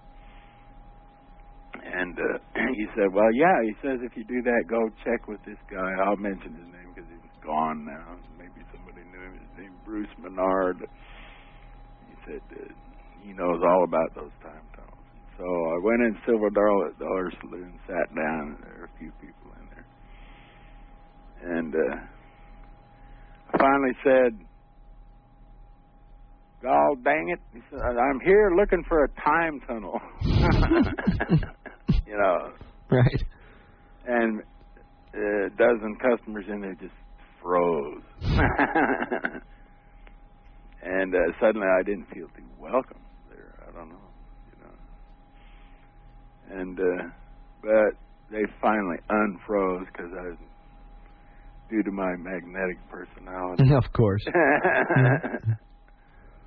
And I asked about this guy, Bruce Menard, and apparently he had just passed away. But uh-huh. I started talking to uh, this lady that was running the ball. She was a real Calamity Jane, tough, square god lady that you didn't want to cross, you know. Right. Well, I was used to those types living in Fresno. So we got along pretty good. But, they, yeah, they said that there's some strange places around that area, Red Mountain. I talked to this guy named Bird. And, yeah, speaking uh, of pterodactyls. Yeah, yeah. In fact, Bird told me the pterodactyl story. Bird was a miner there. A lot of miners down there. He's looking for some sort of rare black gold. Where I was looking for time tunnels, he was there on a clue looking for black gold. That this Indian wow. guy had been, this uh, Native American had been prospecting, pulling out this black gold out of uh, somewhere. And uh, uh, so he was there, set up his own mine at a base of a place called Iron Mountain. All right. And anyway, yeah, Bird told me that he said he was outside uh, one spring night, and this bird with a wingspan of twenty feet, twenty feet flew over. He said it wasn't a California condor. He said it was something else out of Middle Earth. he, said, he said he asked his Indian friends. They said, well, that was a Thunderbird. Well, I'll tell you what, if those pictures at uh, at the website, at uh, cyberspace orbit dot com, if if those are anything uh, like what he's talking about, it sure does look like it came from Middle Earth. It's not like anything I've ever seen. Well, I wonder about that Bigfoot and Chupacabra and Thunderbird, if there isn't a sort of dimensional thing at play there where they sort of creep into our, huh. into our spectrum, you know. To our reality every once in a while, and then creep out. and, and, and the stories like Loch Ness, maybe as well. I mean, why? why you know, it wouldn't be limited to the air or the earth. Uh, the the water would be uh, just as uh, susceptible to a phenomenon like that, I suppose. Why not? So. So the evening wore on, and the uh, establishment was about ready to close, and so I said, "Well, I'm still looking for my time tunnel." And a lot of things had gone on between. Right. They said, "We'll go up this road." Past this old ghost town and uh, look around up there and maybe camp up there. So I did. I drove my my sixty-nine Dodge pick-em-up blue truck up, up the road after dark and drove up this really windy road, and I got kind of it up on top of a a mesa type of area there, and uh, there is a dang tunnel. I mean, not a space time vortex, a real tunnel like a mine, and it was an odd looking mine in it that it was perfectly circular, and uh, went into the mountain in a circular pattern, and uh, kind of smooth on the edge. I've never seen a mine like that. Uh-huh. So I got out my sleeping bag and went in there and bagged out inside of this mine. It looked like it was an active mine. Okay. uh, strange place. I kept hearing this tick, tick, tick from deep inside the mine, like somebody clanking on something. Weird. But it was an abandoned. I think it was an abandoned mine. Uh, and I had dreams of reptilian creatures all night. Next morning I was out, I checked out another tunnel nearby, and I was wandering around it. It was a mine. And this guy drives up in a pickup. He says, what the hell are you doing in my dang mine? I, said, I said, well, pulled out my map. I'm looking for this time tunnel right here. Right. And here's this guy. He says, oh, okay. you know, didn't faze him a bit. Right. And we started talking. Here's this guy who's a millionaire, right? Right. Made a million dollars in L A in the advertising business. And he was up there. He had just escaped. This was his mine, the second one I went to. He had just escaped a mine collapse, you know, where he almost lost his life. And I said, well, you got a million dollars. What are you doing out here, you know, uh-huh. collapsing mines on yourself? And he just got this strange look in his eye. He says, I don't know. He says, I don't know. It's the quest. But we started talking about U F Os and time tunnel. He didn't bat an eye. He says, yeah, really strange things go on up here. Wow. Then he told me that at China Lake, a U F O had hovered over the main command center, the electronic command center. Mm-hmm. China Lake had hovered there for something like five hours. Huh. He had heard. Well, yeah, I mean, and that, that that's not unprecedented. There's a few pretty interestingly documented stories of big, giant U F Os hovering over military bases in the past. We know that, so. But the Navy brass there were pretty freaked out. Oh, man, you got to imagine. You got to imagine. We're the most technologically advanced, kick-ass nation in the world, you know? Right. And yet here's this thing hanging over your top secret base. Yeah, that you can do nothing about. Yeah, that's bizarre. It, uh, you know... You also made me think when you mentioned that, that, that, that miner guy was up there at a place where he called Iron Mountain. Mm-hmm. Made me think of that the Iron Mountain report. Remember that piece of yeah, but I've paper? kind of forgotten what that is. It's all about well, U F Os. Yeah, I mean, talk about E T and U F Os and all that stuff. The Iron Mountain report. I tell you what, if it if it's disinformation or misinformation, which it very well may be. Uh, it somebody went to a whole lot of work to do it. It is state-sponsored disinformation because it is a very in-depth report about uh, the uh, interaction between our own government and military with, uh, you know, extraterrestrial creatures that are supposedly here in the now, uh, um, but uh, outside of our. the average guy's uh, world that, that we don't know about. So, but anyway, if you're interested in that, people go just go get on the web and go do a do a search for the Iron Mountain Report. And if you want a mind bender, that one'll that one'll twist you a little bit. So, anyway. yeah, I've kind of read, I've you know, I've come on to your our show here and talked about uh, my own U F O experiences. I've had a kind of a period of reflection on. That ever since, who was it on A B C? That Peter Jennings. Yeah. Did the report, which really disappointed me. It's just the same old pap, you know. Oh, yeah, yeah. Some guy, uh, talking head, playing the the poo bah, kind of dismissing it, but it is, I'll tell you about it anyway, but it's stupid, you know, type of thing.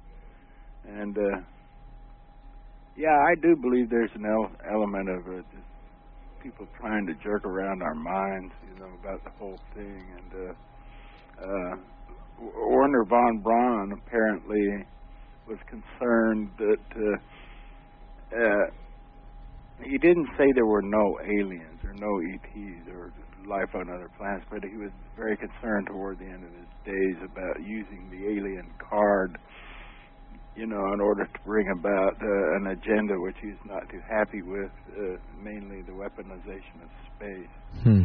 And he sort of ran down what he thought.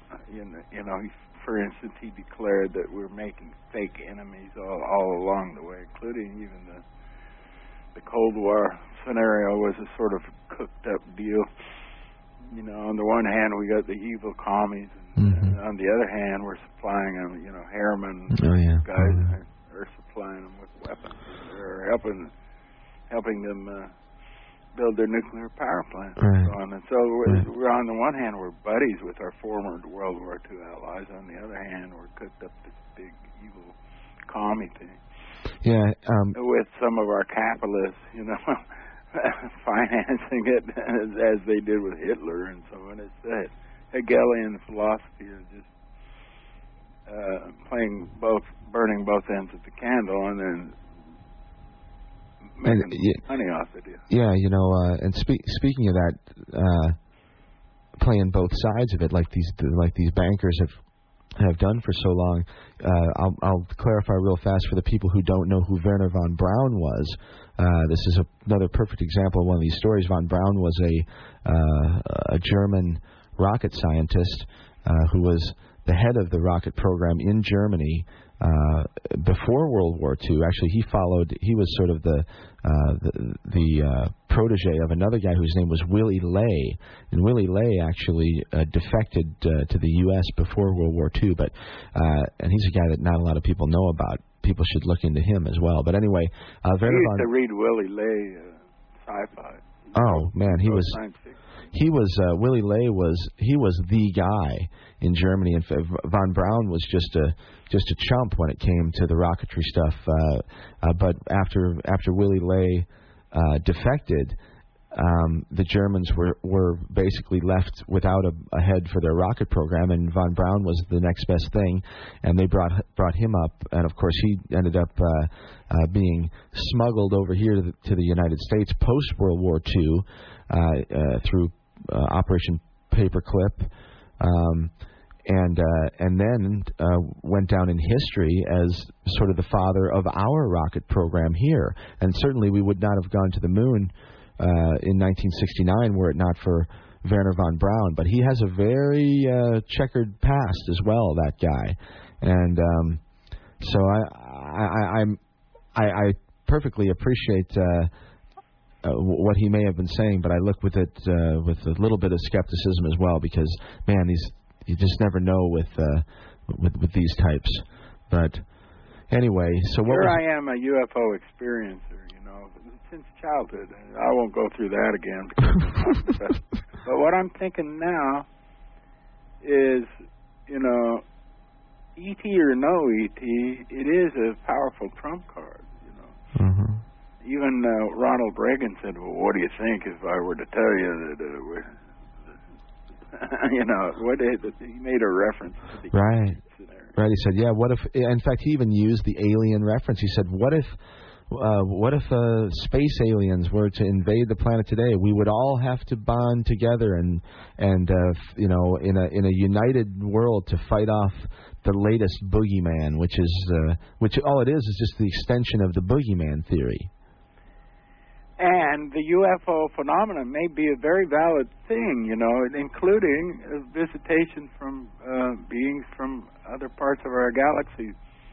But uh, on the other hand, we have this new uh, arsenal of technology that literally messes with the mind itself, you know. And so uh, uh, even experiences like myself, I was... grew up in Utah, and Utah was surrounded by all those Dugway and Tooele and all those uh, uh, various research companies, right. Achilles, Barry Rand, and so on. Sure. And uh, who knows what kind of vibes they were putting out in experiments. I know early in uh, nineteen forty-eight, they literally dropped two thousand pound bombs of radioactive gas and dispersed it over, uh, pop- you know, the fringe of population centers to see what would happen. It's called Project Green Run. So right, they, right. they, you know, they're, they're not beyond experiment using a population to experiment on, and uh, therefore, uh, with our new arsenal of electromagnetic weapons, you know, and technology in general, right? Low frequency electromagnetic weapons, which would say interface or phase into our own brainwave structure. Who knows what kind of realities they could, for instance, create in a in a, anybody that's in the, under their transmission. You know, in fact, I was in the hospital once. Where we both thought we were dying. Me and this guy who was stationed from Tooele, Ordnance, and uh, we both thought we didn't have very long. Uh, and he. I asked him about that. I said, what kind of technology now is mind control, electronic mind control? And he said, well, he said, we have satellites that will, like, sweep, say, the whole western coast hmm. with a with a signal, a very low frequency signal, seven nine something hertz. And uh, he even gave them a tag, called them disruptors. Hmm. Disruptor satellites that will I don't know what they do. They, they disrupt. They disrupt and kind of, you know, we know that they can use modulated microwaves to create voices in our brain. Right. I mean, all the all the all the patents and uh, and and uh, design. Uh, Uh, prints, everything of this stuff is all online. You can see all this. There's one, I forget uh, who it is, but there's one guy out there that documented all this stuff. He calls it the Patents of Control. And uh, again, if you go out there and look for, for those keywords, the Patents of Control, you'll find an unbelievable uh, number of devices and technologies that have been developed to do exactly what Kent is talking about, to manipulate Uh, perception and to manipulate thought and to manipulate the mind uh, and sometimes the body of uh, human beings from a distance. Yeah, well, these microwave guys, it started off as a joke. They figured out a way to modulate a microwave sim- signal, and then the guy next to him, they'd, they'd uh, beam him with it, and he'd start hearing voices. Right. It was fun and games. They were playing with these things. You know, and they do other things with radar transmissions. You know, they zap seagulls out of the sky or fry jackrabbits. Right, right, and we've seen that too. They were doing that for fun, you know. Or they toss light bulbs. You know, the old, the old they toss a light bulb out in, in the range of a uh, microwave transmission, watch them explode. They did a lot of really kind of fun things. You know, young radar guys, and. Uh, One of them was to, to make their their buddies hear voices in their heads. In their heads, right. And then it went covert and became serious stuff. Oh yeah, that turns into that turns into stuff that uh, uh, who who knows what. Um, yeah, so these things are real, and yeah, the the, the U F O uh, idea, the E T question, whether it's real or not, and and uh, I, I've, certainly the phenomenon is real in my opinion. What it is, uh, you know, what it is. I don't. I don't know. And quite frankly, I think that that's not the important thing. And, I, and, I, and after the top of the hour, I want to ask you a question about something. Because I have sort of a uh, a, t- uh, a a new take on this uh, as well that I that I sort of want to run by you and see what you think of it. But um, yeah, the, the the U F O or the E T thing, real or not, uh, could be used certainly uh, in that. Uh, sort of a manner to to sort of uh, coerce an entire population into believing that there was this great external threat um, which existed uh, uh, outside of our own planet that was that was now threatening us or whatever, and therefore uh, allow these whoever they might be to to uh, pull the next stunt down here on the planet. Well, like I say, it feels like a Jules Verne novel up here. I no longer posted. The, the, I pulled up some old information, but where we saw those uh, sort of circular things out in the Pacific. Yeah, those Moir, those Moir patterns that. And I just out. posted that, and I was thinking about it, you know. And then I get a picture, and then suddenly, a couple of days hence, Saint Helens blows its top, and I was there looking through the Saint Helens cam when it was happening. And I used to have a front row seat. Yeah, that was a pretty significant explosion too. And then uh, some of the native people, a representative out of Portland, some of the Native American people sent me pictures of, uh, they sent a reference to a quake that happened here. I, I'll have to look it up. Uh, sometime back, it was a really serious earthquake. And uh, it, the, the epicenter of the quake was around a, a certain area that the, that the uh, elders believed to be part of a once vast empire that extended out into the sea, and uh, with with vestiges of that empire still on land here in the Northwest. And what have we got? What are the uh, what's left over here? Pyramids. We've right got now, pyramids. Ken, is that, that that that's the so-called Touche Ridge or something yeah. like that in Colombia? Yeah, yeah, that, that's what they what the uh, what the elders called the original bridge of the gods. Yeah, and around there are pyramids. I've got to come look at it. Yeah, I've seen them. And they're, they're actually like round though. They're like they're like mound shaped. In other words, they call them pyramid mounds. Yeah, but they're up on platforms that were you know like uh, some of the other Celtic uh, uh, uh, cairns. Right, so on, right, like right. In Ireland, they build these sort of multi-layered mounds, you know, like uh, uh, foundation, but they're vast. Oh, yeah. This, the, and then on top of it, they'll put the pyramid. Yeah, this one that I'm looking at uh, from your site is incredible.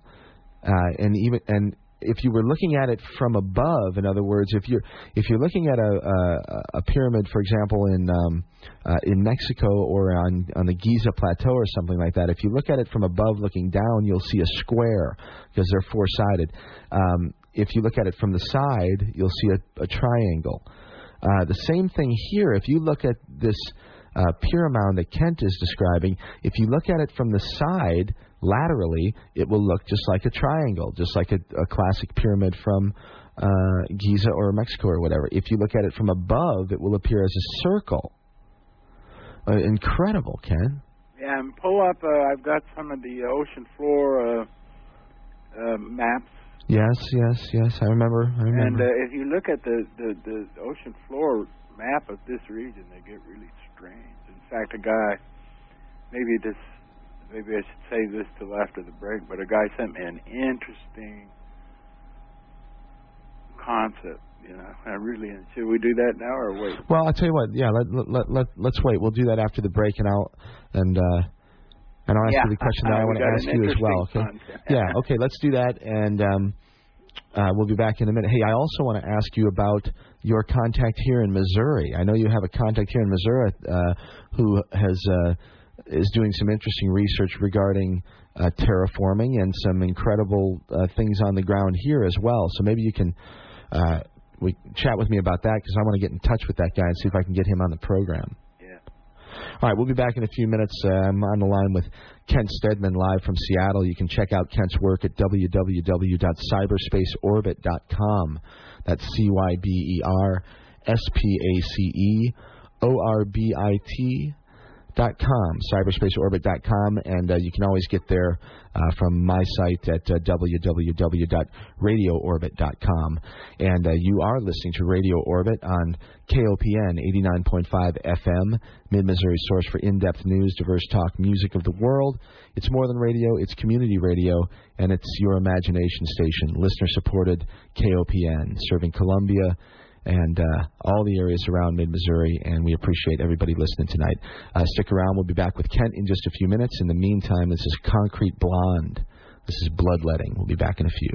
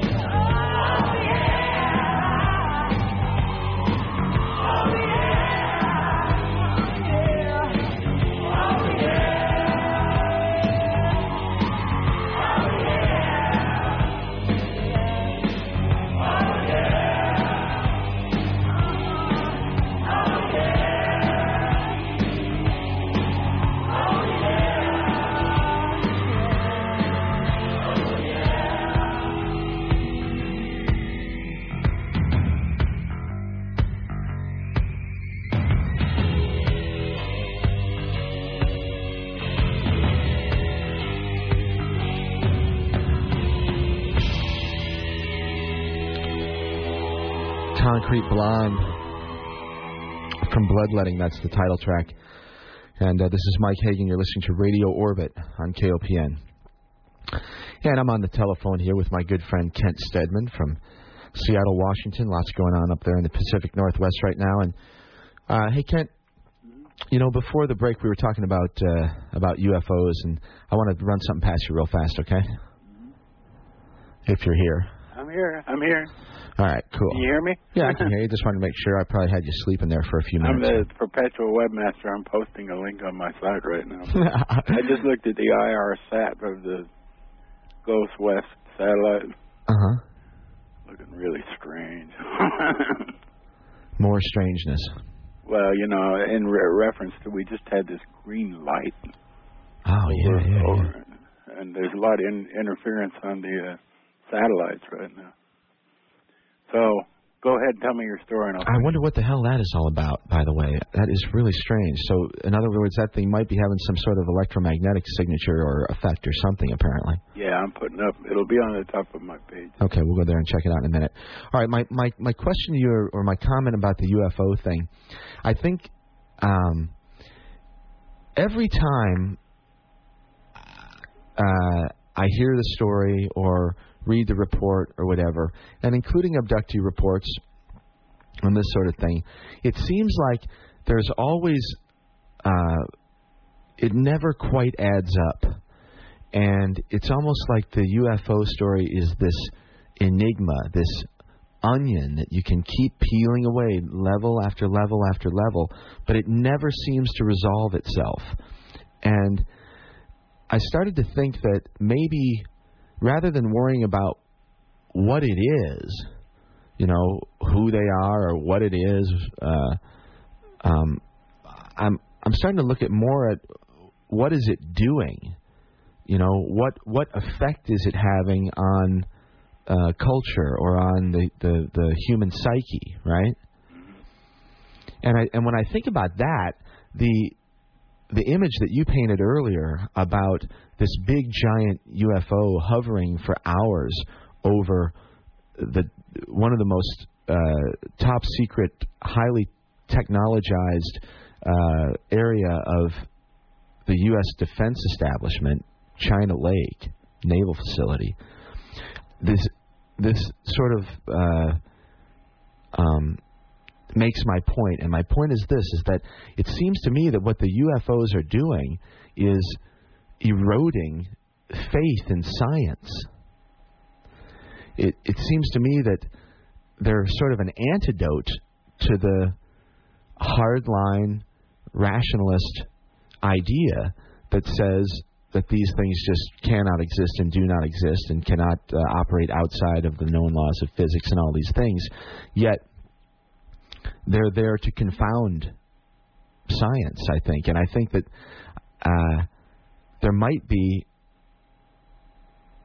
um, this is going to sound kind of strange maybe, but we're four fifteen in the morning. But, you, you know, I've, I'm interested in Carl Jung's work, and his perspective was that, you know, he, he saw really clearly that something could be uh, driven from the psyche, something could be uh, a psychological um, uh, object, but that would in no way preclude it from being effective in reality as well. You know, they were not mutually exclusive. You could have both. And maybe it's like a trigger. Maybe maybe there's a mechanism inside the sort of global consciousness, the the the the, the global mind, that when a species gets to a point where they get too dangerous to themselves and others, there's sort of a, uh, a circuit breaker or something that kicks in, and the superego is invoked, and boom, you have U F Os in the sky now, and there to sort of uh, confound the establishment and to, to sort of bring down the pillars of rationalism, maybe. Well, um, one of the prominent U F O researchers, I mean, and really out to get out and get grimy U F O researchers is out in the field, Jacques Vallée. Jacques Vallée. Uh, that's his premise after many years of studying, and he believes that it's kind of the, the carrot before the horse theory, mm-hmm. because he's taken the history of U F Os way back into, say, the turn of the century, and back then there were these re- weird sort of Jules Verne contraptions flying around, sky ships they called them. They mm-hmm. appear and even land, land in uh, some farmer's cornfield, and... and uh, and then just sort of vanish off the scene. He feels like there's some element within the uh, logos that uh, puts the carrot before the horse hmm. in a bit. And, that, and he more or less mentioned it in terms of uh, that's how we're kind of drawn into uh, evolution in our thinking and maybe in, the, in our technology. Uh,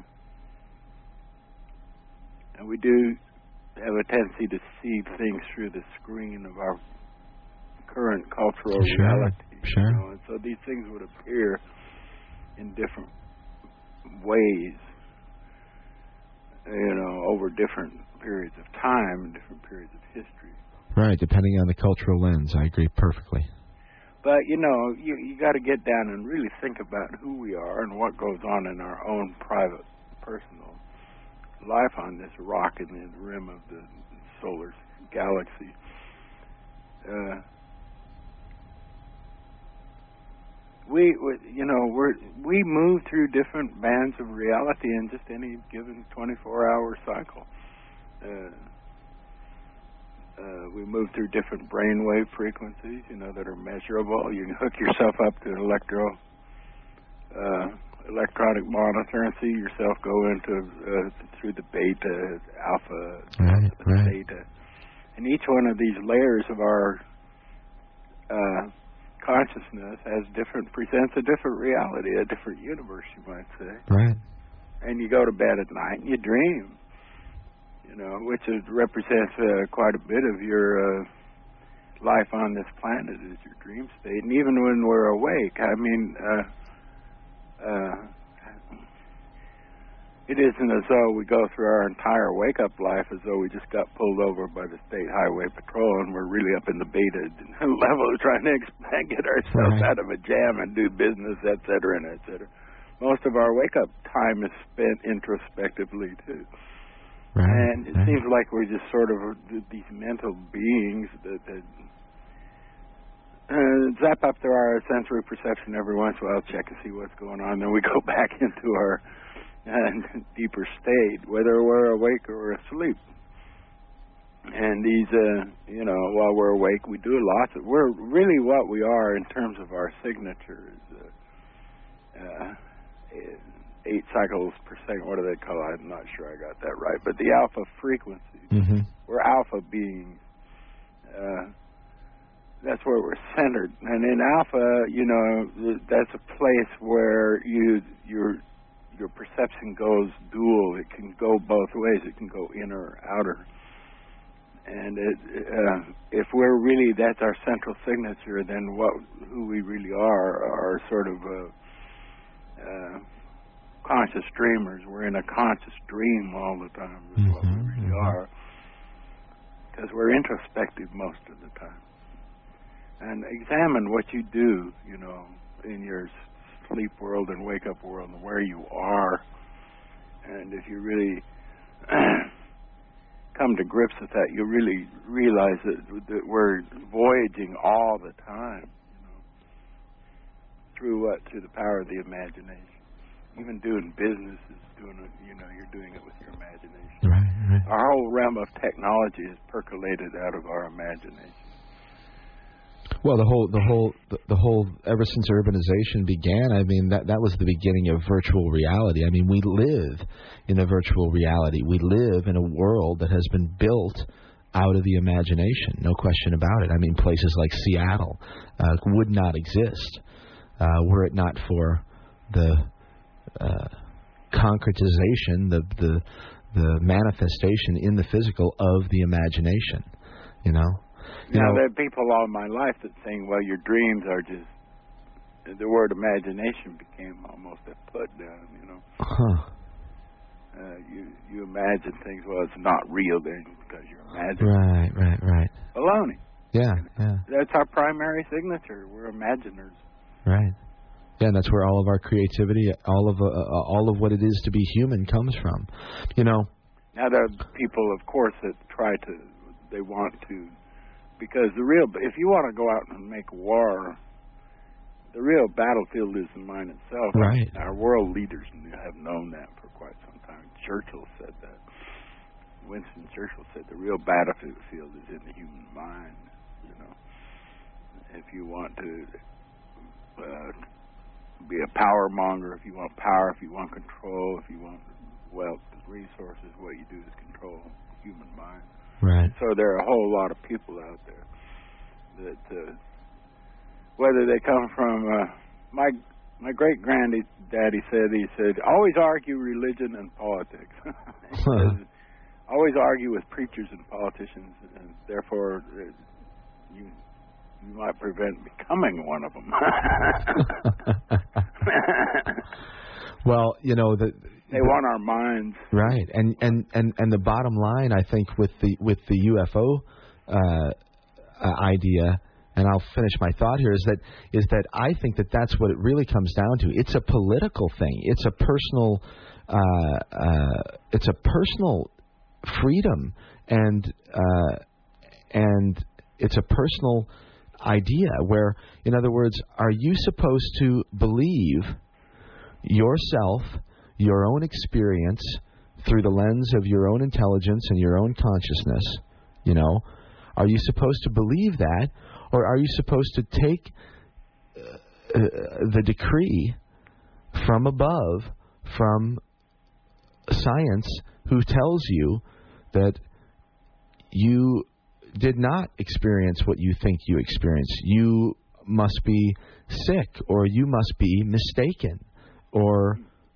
Uh, you need help, but or it isn't real, or it is not real, and so uh, th- th- that you know, you mentioned the Peter Jennings special, and that was, of course, the my my major beef with it. Again, you've got just basically a decree coming from above, from somebody in a white jacket who says that your personal experience is not real, is not valid, and uh, to me that is is just an unacceptable position, and and uh, and I think that's what.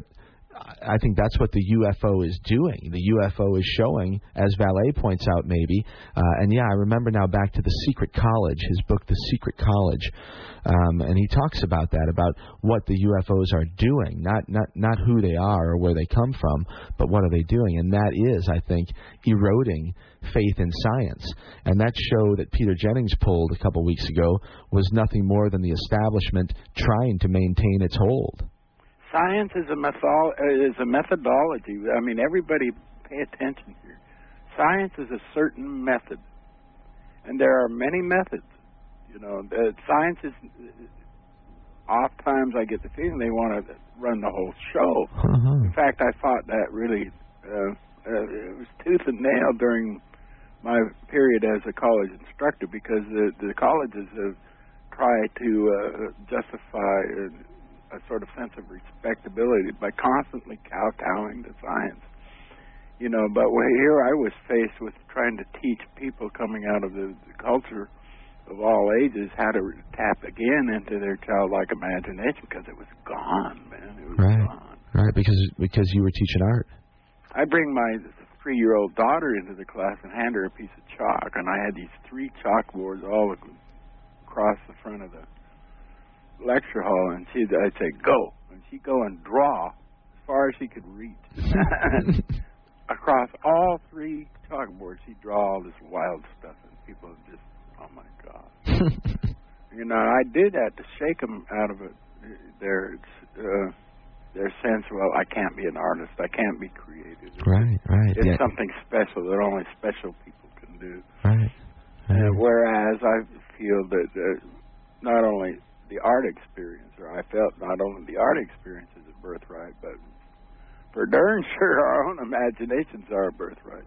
That's right. And I'd tell, for instance, uh, as a little kid, I, the things I remember most from my childhood are my dreams. I don't remember uh, the wake-up world that well, but I remember the dreams. Hmm.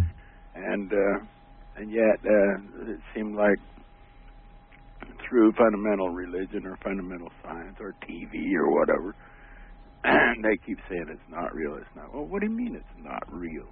Right. I mean, it happens. Right. right. It happens. Is, is that a, some kind of rabbit we have to stuff back down in the head? Our own dreams. Mm-hmm. And then you got these people come along and say, well, you're having dreams, all right, but uh, let me interpret them for you. What do you mean interpret them? You know? Well, if you have a dream that you're on a, at sea on a pirate ship, it means la la la la. Something will happen to your personal experience and finances on Earth. Well, I always rejected that. Theory. You know, you've got no right to interpret my dang dream. Right. A dream's a dream, and what happens, happens. Take it for what it is. Yeah. Right. Oh, why does it have to be something else than right. what it is? Right. You know. Uh, anyway, this guy wrote me uh, an email, and this is pretty cool. It's on my website. Better go to it or I'll get it wrong. All right, w w w dot cyberspace orbit dot com. I'm going to go over there myself right now. Okay. You look down and you'll see the picture of that little hobbit that they found. Oh, yeah, yeah, on his, little, on his little elephant, yeah. On his little elephant. Kent. There's an email that says, Kent, I just wanted to send you this in case you missed my post entitled Middle Earth, Not Our Past, But Our Future. Says, I got a real kick out of the many striking geographic similarities between that high res of the seafloor that you have posted and the maps of Middle Earth found in the Lord of the Rings books and movies. Bizarre, to say the least. Is it Mount Doom that awakens beneath the surface of the Pacific Ocean? Is the myth of Middle Earth not from out of our past but soon to be our future after major Earth changes? Maybe the kings of Numenor are alive today here on the continent and are going to migrate to the new landmass after it has risen from the depths. Oh, my gosh. Now, if you click on Map of Future Middle Earth, he's superimposed the Tolkien map over uh, the Northwest map, and it's really rather interesting. All right, I'm looking at it right now. Mountains, whoa! Rohan, there's the White Mountains. And if you look at that map that Mike and I are looking at, if you can get over there, you can take a look at it. You know, the seafloor is strange. It's got all these... All these pyramidal shapes. These pyramidal shapes, and it's got these wall-like shapes. Yeah, in fact, that one, uh, they're, they're right angles and things again. Right at the corner of that right angle is where the... the is where the... Uh, volcanoes, apparently. Holy cow. Ah, stranger and stranger, my friend. And the timelines are getting stranger and stranger, too. I don't know, maybe it's getting old, which I'm doing rapidly, but time just seems strange lately. It seems like uh, weeks go by in the blink of an eye. Yeah, I think that perception is real, actually. I don't, I'm, I've never been one to believe that, uh, you know, speaking of science, that's one of the things that is imperative uh, for uh, that, that science maintains, and that's that, uh, that that time is constant, because, you know, there's this interesting thing in the scientific method that's called uh, the return to initial circumstances, or return to initial conditions. This is uh, imperative in the, in the scientific uh, uh, methodology, right? Well, what what's, what science doesn't understand, or what they deny, is there ain't such a thing as a return to initial conditions. You can't do it, you know? It's a sort of uh, you can never go home idea. And uh, they'll never find the universal laws either. We've talked about this before. Or, you know, one, you know, science, science is polluted by the by the medieval uh, philosophy of there being something underlying everything that is constant, immutable, and permanent. You know, the the universal laws of reality, fundamental laws of mm-hmm. reality.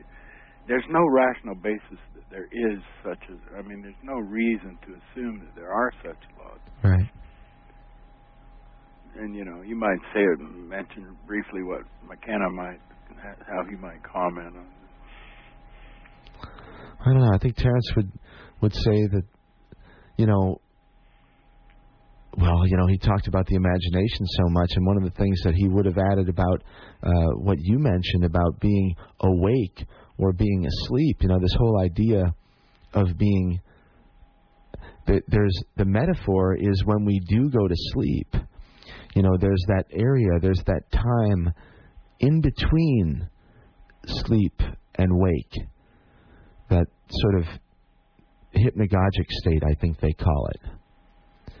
And that is the place where the dream world and the real world sort of, that's the border, you know. And we sort of live there in that border, because if you extend the metaphor, at any given time on the planet, there are about half of the people asleep and about half of the people awake, and the animals and the plants and all of the life forms on the planet, uh, because of the nature of, you know, uh, the way the Earth revolves around the sun, there's always about half of the planet that's in that dream state and half of the planet that's in the waking state. So I think that the Gaian mind, the, the sort of global consciousness itself, exists in that middle area, in that hypnagogia. And it's a fractal thing, you know. And what we're doing there, to, to extend that concept, what we're doing there is we're seeking uh, uh, novelty. We're, you know, right. We're seeking novelty.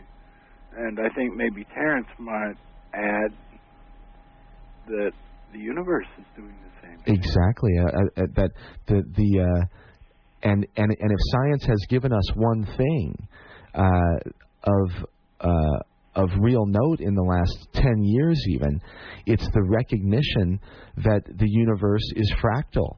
That that no longer do they tell us that uh, that the the similarity between an atom and a solar system and a galaxy, no longer do they tell us that those are just coincidental. They used to tell us that, but now it's basically agreed upon in science that the universe is self-similar across scale.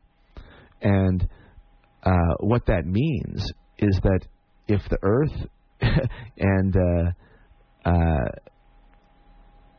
is moving towards some sort of a conclusion, and just as a human life moves to some sort of a conclusion, well, the universe is doing the same thing, and uh, it does so at greater and greater speed as we move toward whatever that uh, uh, whatever that conclusion is. And I think we're in the tunnel now, and I think that's why uh, why why this uh, idea of time is so in our face right now. I, I feel the same thing as you, Kent. I mean, the, the, the weeks and months go by so quickly that it, it's it's a uh, it's a it's a veritable blur right now. There does seem to be, in my own perceptual experience, there seems to be a central point of radiation, where the universe kind of like a kaleidoscope, a toy store kaleidoscope, where where phenomenon will radiate from a from a mysterious central point, you know. But the the, the expression in the phenomenal world, or the world that we see, touch, feel, hear, and taste, is infinitely changing. And so there might be a, a f fundamental uh, source point, you know. But what comes out of this source point is is is subject to constant permutation. See, and so. Uh, Uh, the universe is seeking, uh, therefore seeking novelty. Right, you know, and right. At certain levels, it just ain't going to stand still, and it's not going to be caged or boxed. And and if you write a scientific formula that, uh, for the moment, appears to uh, be provable, you know, through history we find that there that's not necessarily uh, right, right, right. It's true, you know, myths.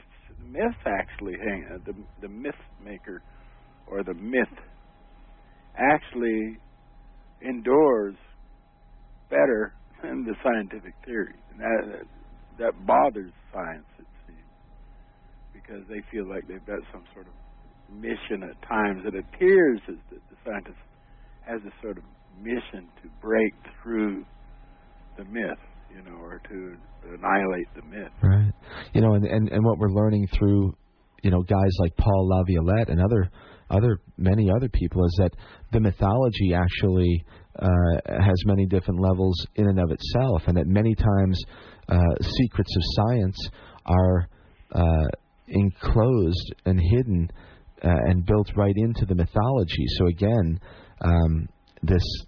Uh, sort of bridge between the two has to happen in order for the full, or or what what we can make of the full picture uh, to emerge, I think.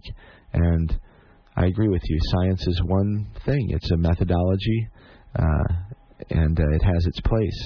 But it's not some meta theory that explains and uh, and defines everything else and gives it, you know, either the approval or the disapproval from the hand of science. And if you don't get the approval of science, that it's not valid. Well, that's that, that that's not a that's not a good uh, uh, position to come from, I don't think. Well, science uh, the scientist isn't in a good position either if he allows his observation and his methodology, which, by the way, is important to us all. Right. You know, it's a, it's, that method is a, as back in the old days of the uh, you know the early university, back way back, coming from the bardic tradition, you know. You'd have the scientist and the poet uh, doing their research, but then they'd report their finding to the uh, uh, archdruid or the, the master bard or the, the doctor of philosophy to strain it all out and put it all together and glue it together into a more comprehensive picture. Mm-hmm. And that was the real university concept with the colleges and the assignments of the various... Uh, researchers. You don't. You only have so much time on this world in your life, and sometimes you have to specialize. But you have to meld your your research with the other guy, you know, the other method, in order to get the all-inclusive picture. Right. And sometimes I think science got broken when they allowed themselves to become pawns of politicians, mm-hmm. or even more so to become pawns of. Uh, uh, I call them black coats, you know, people that have entered into science with agenda, you yeah. know. Uh, oftentimes religious in nature. Oftentimes religious in nature, and and, and somehow I feel that uh, science has gotten uh, somewhat polluted, not with just a specific religion, but with the idea that that, they're, uh, uh, that they have to find an ultimate source or an ultimate formula or an underlying mathematics that never changes, right. And that comes from the concept of the, uh, uh, you know, the uh, medieval concept of God, you know, as a great, you know, the unchanging force. Right, right, right, right. But that that, you know, I'm not dissing God. Heaven forbid, I'm getting too old for that. I'm not dissing God, but I'm just saying, why does God have to be static? In, why does he have to be stuck in the yep. box? Yeah, exactly. The God box. Exactly. I mean, what it what what it, what it comes down to, and it's kind of funny. The show's sort of come full circle because we the the, the first phone call that I got tonight, uh, we we were discussing this exact thing, and uh, and what we eventually agreed upon was that both science and religion are trying to take the mystery away. They're trying to deny the mystery and the cosmic giggle and the idea that, you know, that sometimes uh, the universe changes, and sometimes it does so unexpectedly and improbably. And uh, science, at its root, Uh, is no different than religion. The Big Bang is no different than let there be light. They're both the hard swallow. You know, you have to you have to believe in uh, one fundamental miracle in order for everything else to fall into place. And uh, uh, both science and religion sort of deny those things equally, I think, and uh, and to, to both of their. Uh, uh, to both of their demise, I think. I think it's what's really destroyed both of them. And then, too, we've talked to people like Scott, you know, who's saying that the science is trying to... The military-industrial complex with the, the, the, their scientific uh, employees are trying to actually change nature or influence or digitize nature. Right, right. Make the weather do what they want. Control the planet fully, yeah. And I'm sure it extends to the star.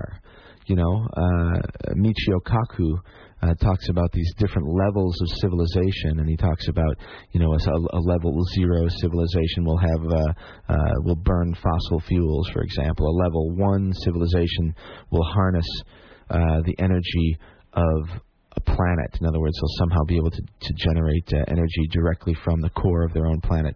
A level two civilization will will be able to harness the energy of a star, and uh, uh, and on and on, and and and, and certainly uh, these uh, uh, these men and women will will not stop uh, uh, as long as they. Uh, have the means and the tools, and they don't destroy themselves. They will continue to try to expand uh, the level of technology. I mean, that's what uh, Terence was talking about, this level of novelty. Uh, the universe is uh, increasing in novelty, but what, what novelty is is complexity. And uh, uh, the universe began as a very simple thing, whether you believe in the Big Bang or not. Most of the cosmology uh, ideas begin in a less complex state and then move towards complexity. And if you look at the universe and the world right now, we have a tremendously complex world, and at least our local part of it, the, our local universe here, is very, very complex. We have uh, uh, technologies now that are expanding so fast that we can't even keep track of them. And so novelty is increasing, and uh, complexity is increasing. The question is, uh, novelty theory doesn't predict what what type of complexity will result, only that complexity will increase. So science is going to keep uh, doing its thing. It's going to keep uh, pushing the envelope, as it should. Uh, the question is, does it do it with good intent, with the heart, or only with the brain, only with the intellect? And if if we don't start to to manage the uh, the intellect, the the explosion of technology, uh, if we don't start to manage it with wisdom and with intelligence from the heart, well, then we will create a nightmare society. You know, we will create some Orwellian uh, nightmare that that none of us want. But the other side of it is that is you know it's going to get more complex one way or the other. The other side is you know we, we, we stand right on the border between that and paradise too. I think we everybody I think we what we've got to do, and some will say that this is almost sacrilege or egotistical or whatever, but I really think we need to each begin to think about owning the universe. You know, because look at it this way: where did the term universe come from? Mm-hmm. Anyway, where does where does something like infinity come from? You know, these are word forms that we've included in our language, the universe, the everything, you know. And they, they don't just pop up, these concepts, you know. They come from experiences. So when we use the word universe, you know, so that, that came from an experience that somebody had somewhere along the line in the history of our perception for which they needed a, a word for them, right, to describe it, you know. So they said universe. But the the experience came first and the word came second. That's know? right. That's right. So in a, in that sense, this is what I'm trying to say. We own the universe because the actual term itself came from where? You know, it came from an experience. Yeah. Came from an experience. So somebody experienced the universe and, and uh, therefore needed to jot it down. Right, had to be able to describe it. Right. Well, Kent, and you know, you said before that there's this there, there's this intuitive idea of a of a central point from which things emanate, in so to speak. Well, it's us. It's you. You know, we all are that central point from which our universe emanates. It's all inside, and that's the that's one of the keys, I think. You know, if we look inside, we see just as much as we see when we look outside. And you know, you made me think. When it, you know, when you when you, it's not. It, it's. Uh, I don't think it was a, a sacrilegious statement. Thinking of owning the universe, I think, because in our own world, that's where we live, in our universe. And you know, Robert Anton Wilson said one time, he said that you should think of reality as a plot that is run by a closely knit group of highly informed insiders, namely you and your friends. Right? In other words, if you're not the star of your play, if you're not the star of your novel, and this thing does have the mark of an editor all over it, by the way, as you and me always uh, uh, observe, um, if you're not the star of your novel, well, then you need to do some editing. And uh, the way to do that is to reinvent yourself through your imagination, like you and me always end up talking about, you know? Oh, well, yeah, see, uh, you know, it isn't that hard for me to sit here on my chair in front of my computer, computer talking to you on the telephone, but between duties here, and I get, my mind can, can go anywhere, you know? Right. For instance, you know, cut loose your mind, let it go. Go to Mars. Go to Mars. You know? Imagine Mars. You know, imagine how uh, being in orbit around Mars and then just going down, down, down, down, down, down, and then trust your vision as being a slice of pie. You know. So you're down on Mars and you're experiencing Mars, and you're doing it through the power of your imagination. You know.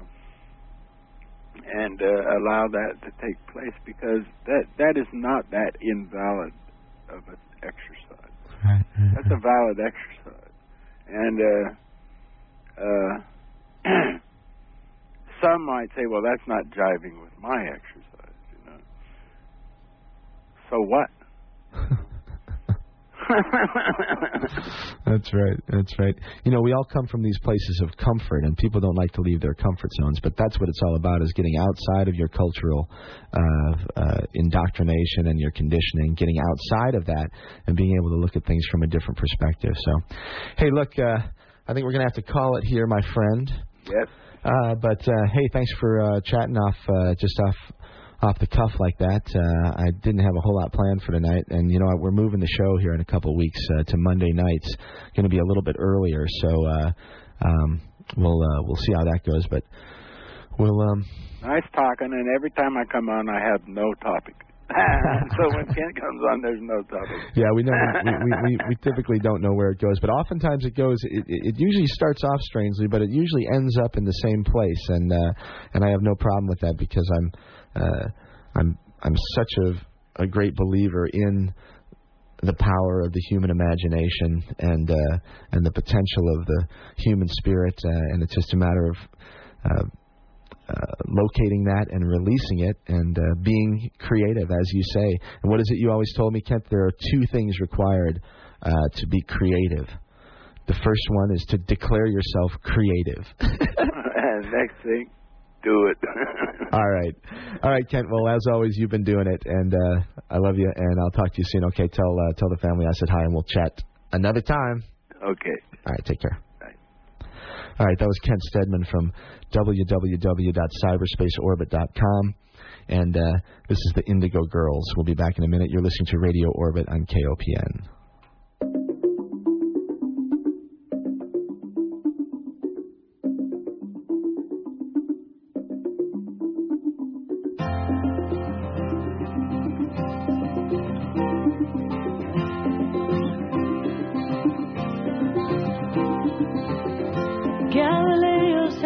On the block, the crime was looking up the truth, and as the bombshells of my daily fears explode, I try to trace them to my youth. And then you had to bring up reincarnation over a couple of beers the other night.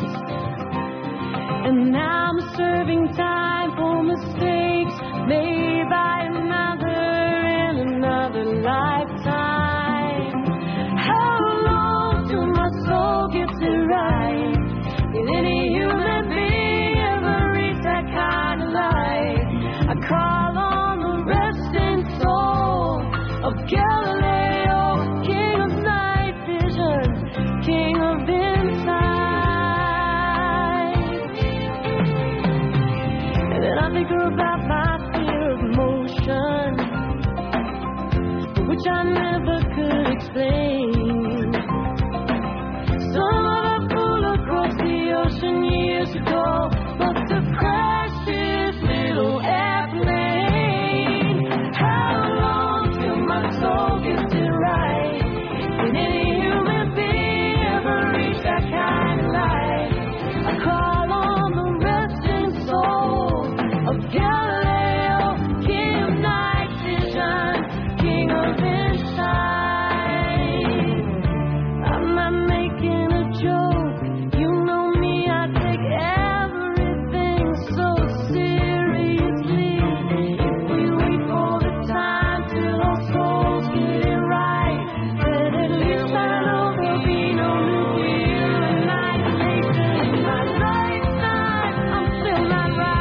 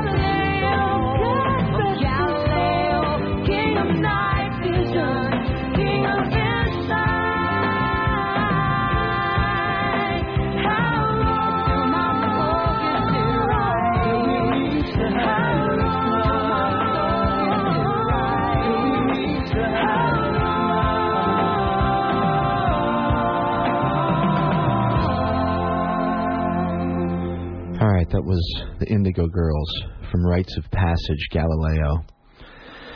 And uh, speaking of passage, we just passed right through the show there. Kent was talking about how fast time goes, and yeah, Uh, didn't really have a whole lot planned tonight, but uh, filled that three hours up pretty quickly. So anyway, uh, you've been listening to Radio Orbit on K O P N for the last three hours, and in just a few minutes, my friend Carol Greenspan will be rolling in and playing some always interesting music for you on Sunday mornings on Jewish Spectrum. Uh, she'll be here in just a few minutes, and uh, uh, next week, don't forget to tune in. We'll have Cheryl Clapton in the studio with me for the whole show, and she'll be playing some live music and talking about life and times, and uh, it'll be a great, great uh, fun show. I'm really looking forward to it. I saw Cheryl uh, yesterday at the Luna Fair, and she was fantastic, and uh, I look forward to spending some time with her on the air next week. And, of course, uh, as I mentioned at the beginning of the program, uh, Radio Orbit will be moving to Monday nights uh, in just a couple weeks. We'll be moving to the eleven p.m. till two a.m. Uh, time slot, and uh, looking forward to that as well. And hopefully any of you listeners here uh, on the Saturday night uh, crew uh, can also uh, have uh, your schedule free where you can listen on Monday nights, and I hope I don't lose any listeners uh, uh, by making that move. And, of course, uh, all the shows are always archived on the web at w w w dot radio orbit dot com, R A D I O R B I T dot com. And uh, I put up everything there uh, ad nauseum, uh, so people can uh, check that stuff out as long as, uh, as, long as the website's uh, there and the show is live and intact. I'll keep that stuff up as long as I can. Um, and uh, after we make that uh, make that change to Mondays, then we've got a lot of uh, a lot of great uh, new guests that are coming up. Um, so there's lots to look forward to. It's still going to be a real interesting year. Incredible stuff happening already every day, every week. Amazing, amazing things happening. Uh, just a matter of uh, uh, putting your antenna up and going out there and looking for them and finding them. Because, uh, my gosh, uh, like Kent and I were talking about, the uh, at least our local part of the universe is really speeding up. And uh, there are tremendous changes that are taking place in all areas of endeavor. And we... Uh, it's easy to get caught up in the ones that are in our face all the time uh, through the uh, the mass media. Uh, but regardless of whether it's apparent uh, or in your field of perception or not, there really are tremendous, tremendous changes that are taking place, and we're right in the middle of them.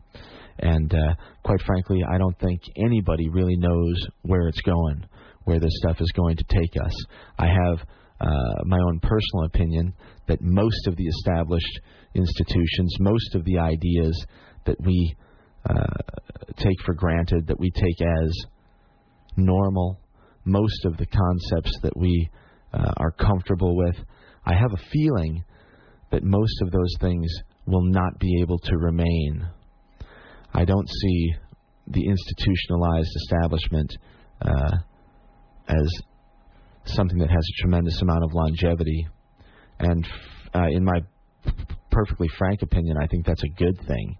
Uh, I think that these are the uh, things that have worn out their welcome. Their quarter has now run out. They are old, outdated, and have brought us to the brink of catastrophe where we have nuclear weapons stockpiled like cordwood and all manner of nastiness uh, prepared to unleash on our fellow human beings and... Uh, Not to mention the other life forms that live on this planet. And uh, so I don't see those things surviving. I don't think that they're going to destroy themselves, but I think they will be mitigated out, uh, just like a bad idea is mitigated out. And I think that the, the best idea wins. And uh, so uh, come up with some good ideas. Use your own imagination and uh, see where it takes you, okay? In the meantime, uh, enjoy this last piece of music. This is Mary Gautier with a song called Mercy Now. And this is Mike Hagan. You've been listening to Radio Orbit on K O P N. I'll be back next week. Stick around for Carol Greenspan and Jewish Spectrum in just a few minutes.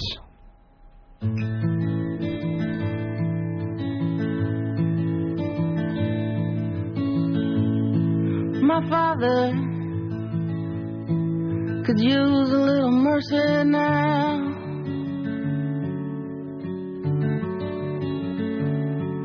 The fruits of his labor falling right slowly on the ground.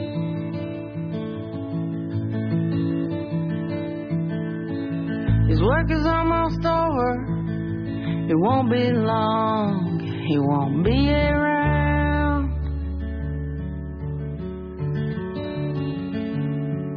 I love my father. He could use some mercy now.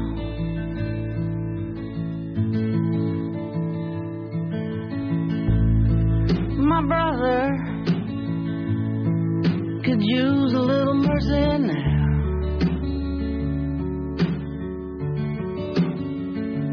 He's a stranger to freedom. He's shackled to his fear and his doubt.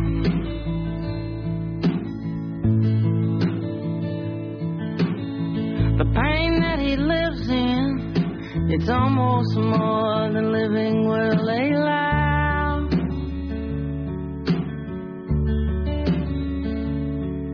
I love my brother. He could use some mercy now.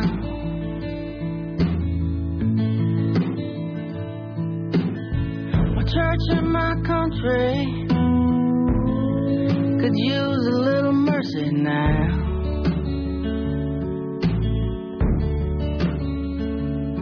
They sank into a poison pit. It's gonna take forever to climb out.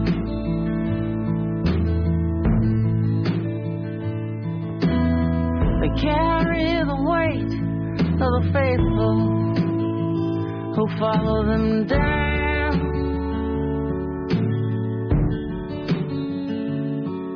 I love my church and country. They could use some mercy now.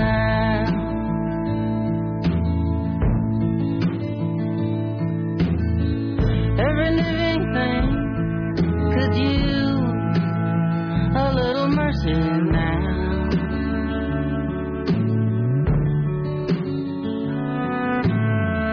Only the hand of grace can end the race towards another mushroom cloud.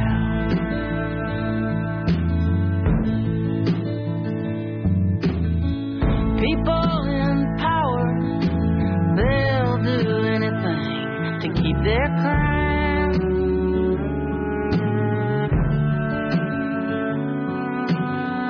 Love life and life itself could use some mercy now.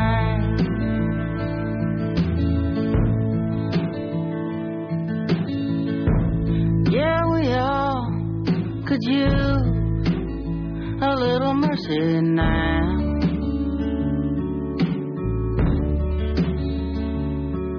I know we don't deserve it, but we need it anyhow.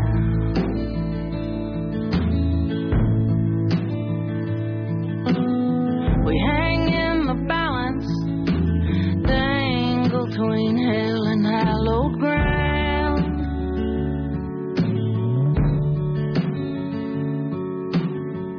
Every single one of us could use some mercy now.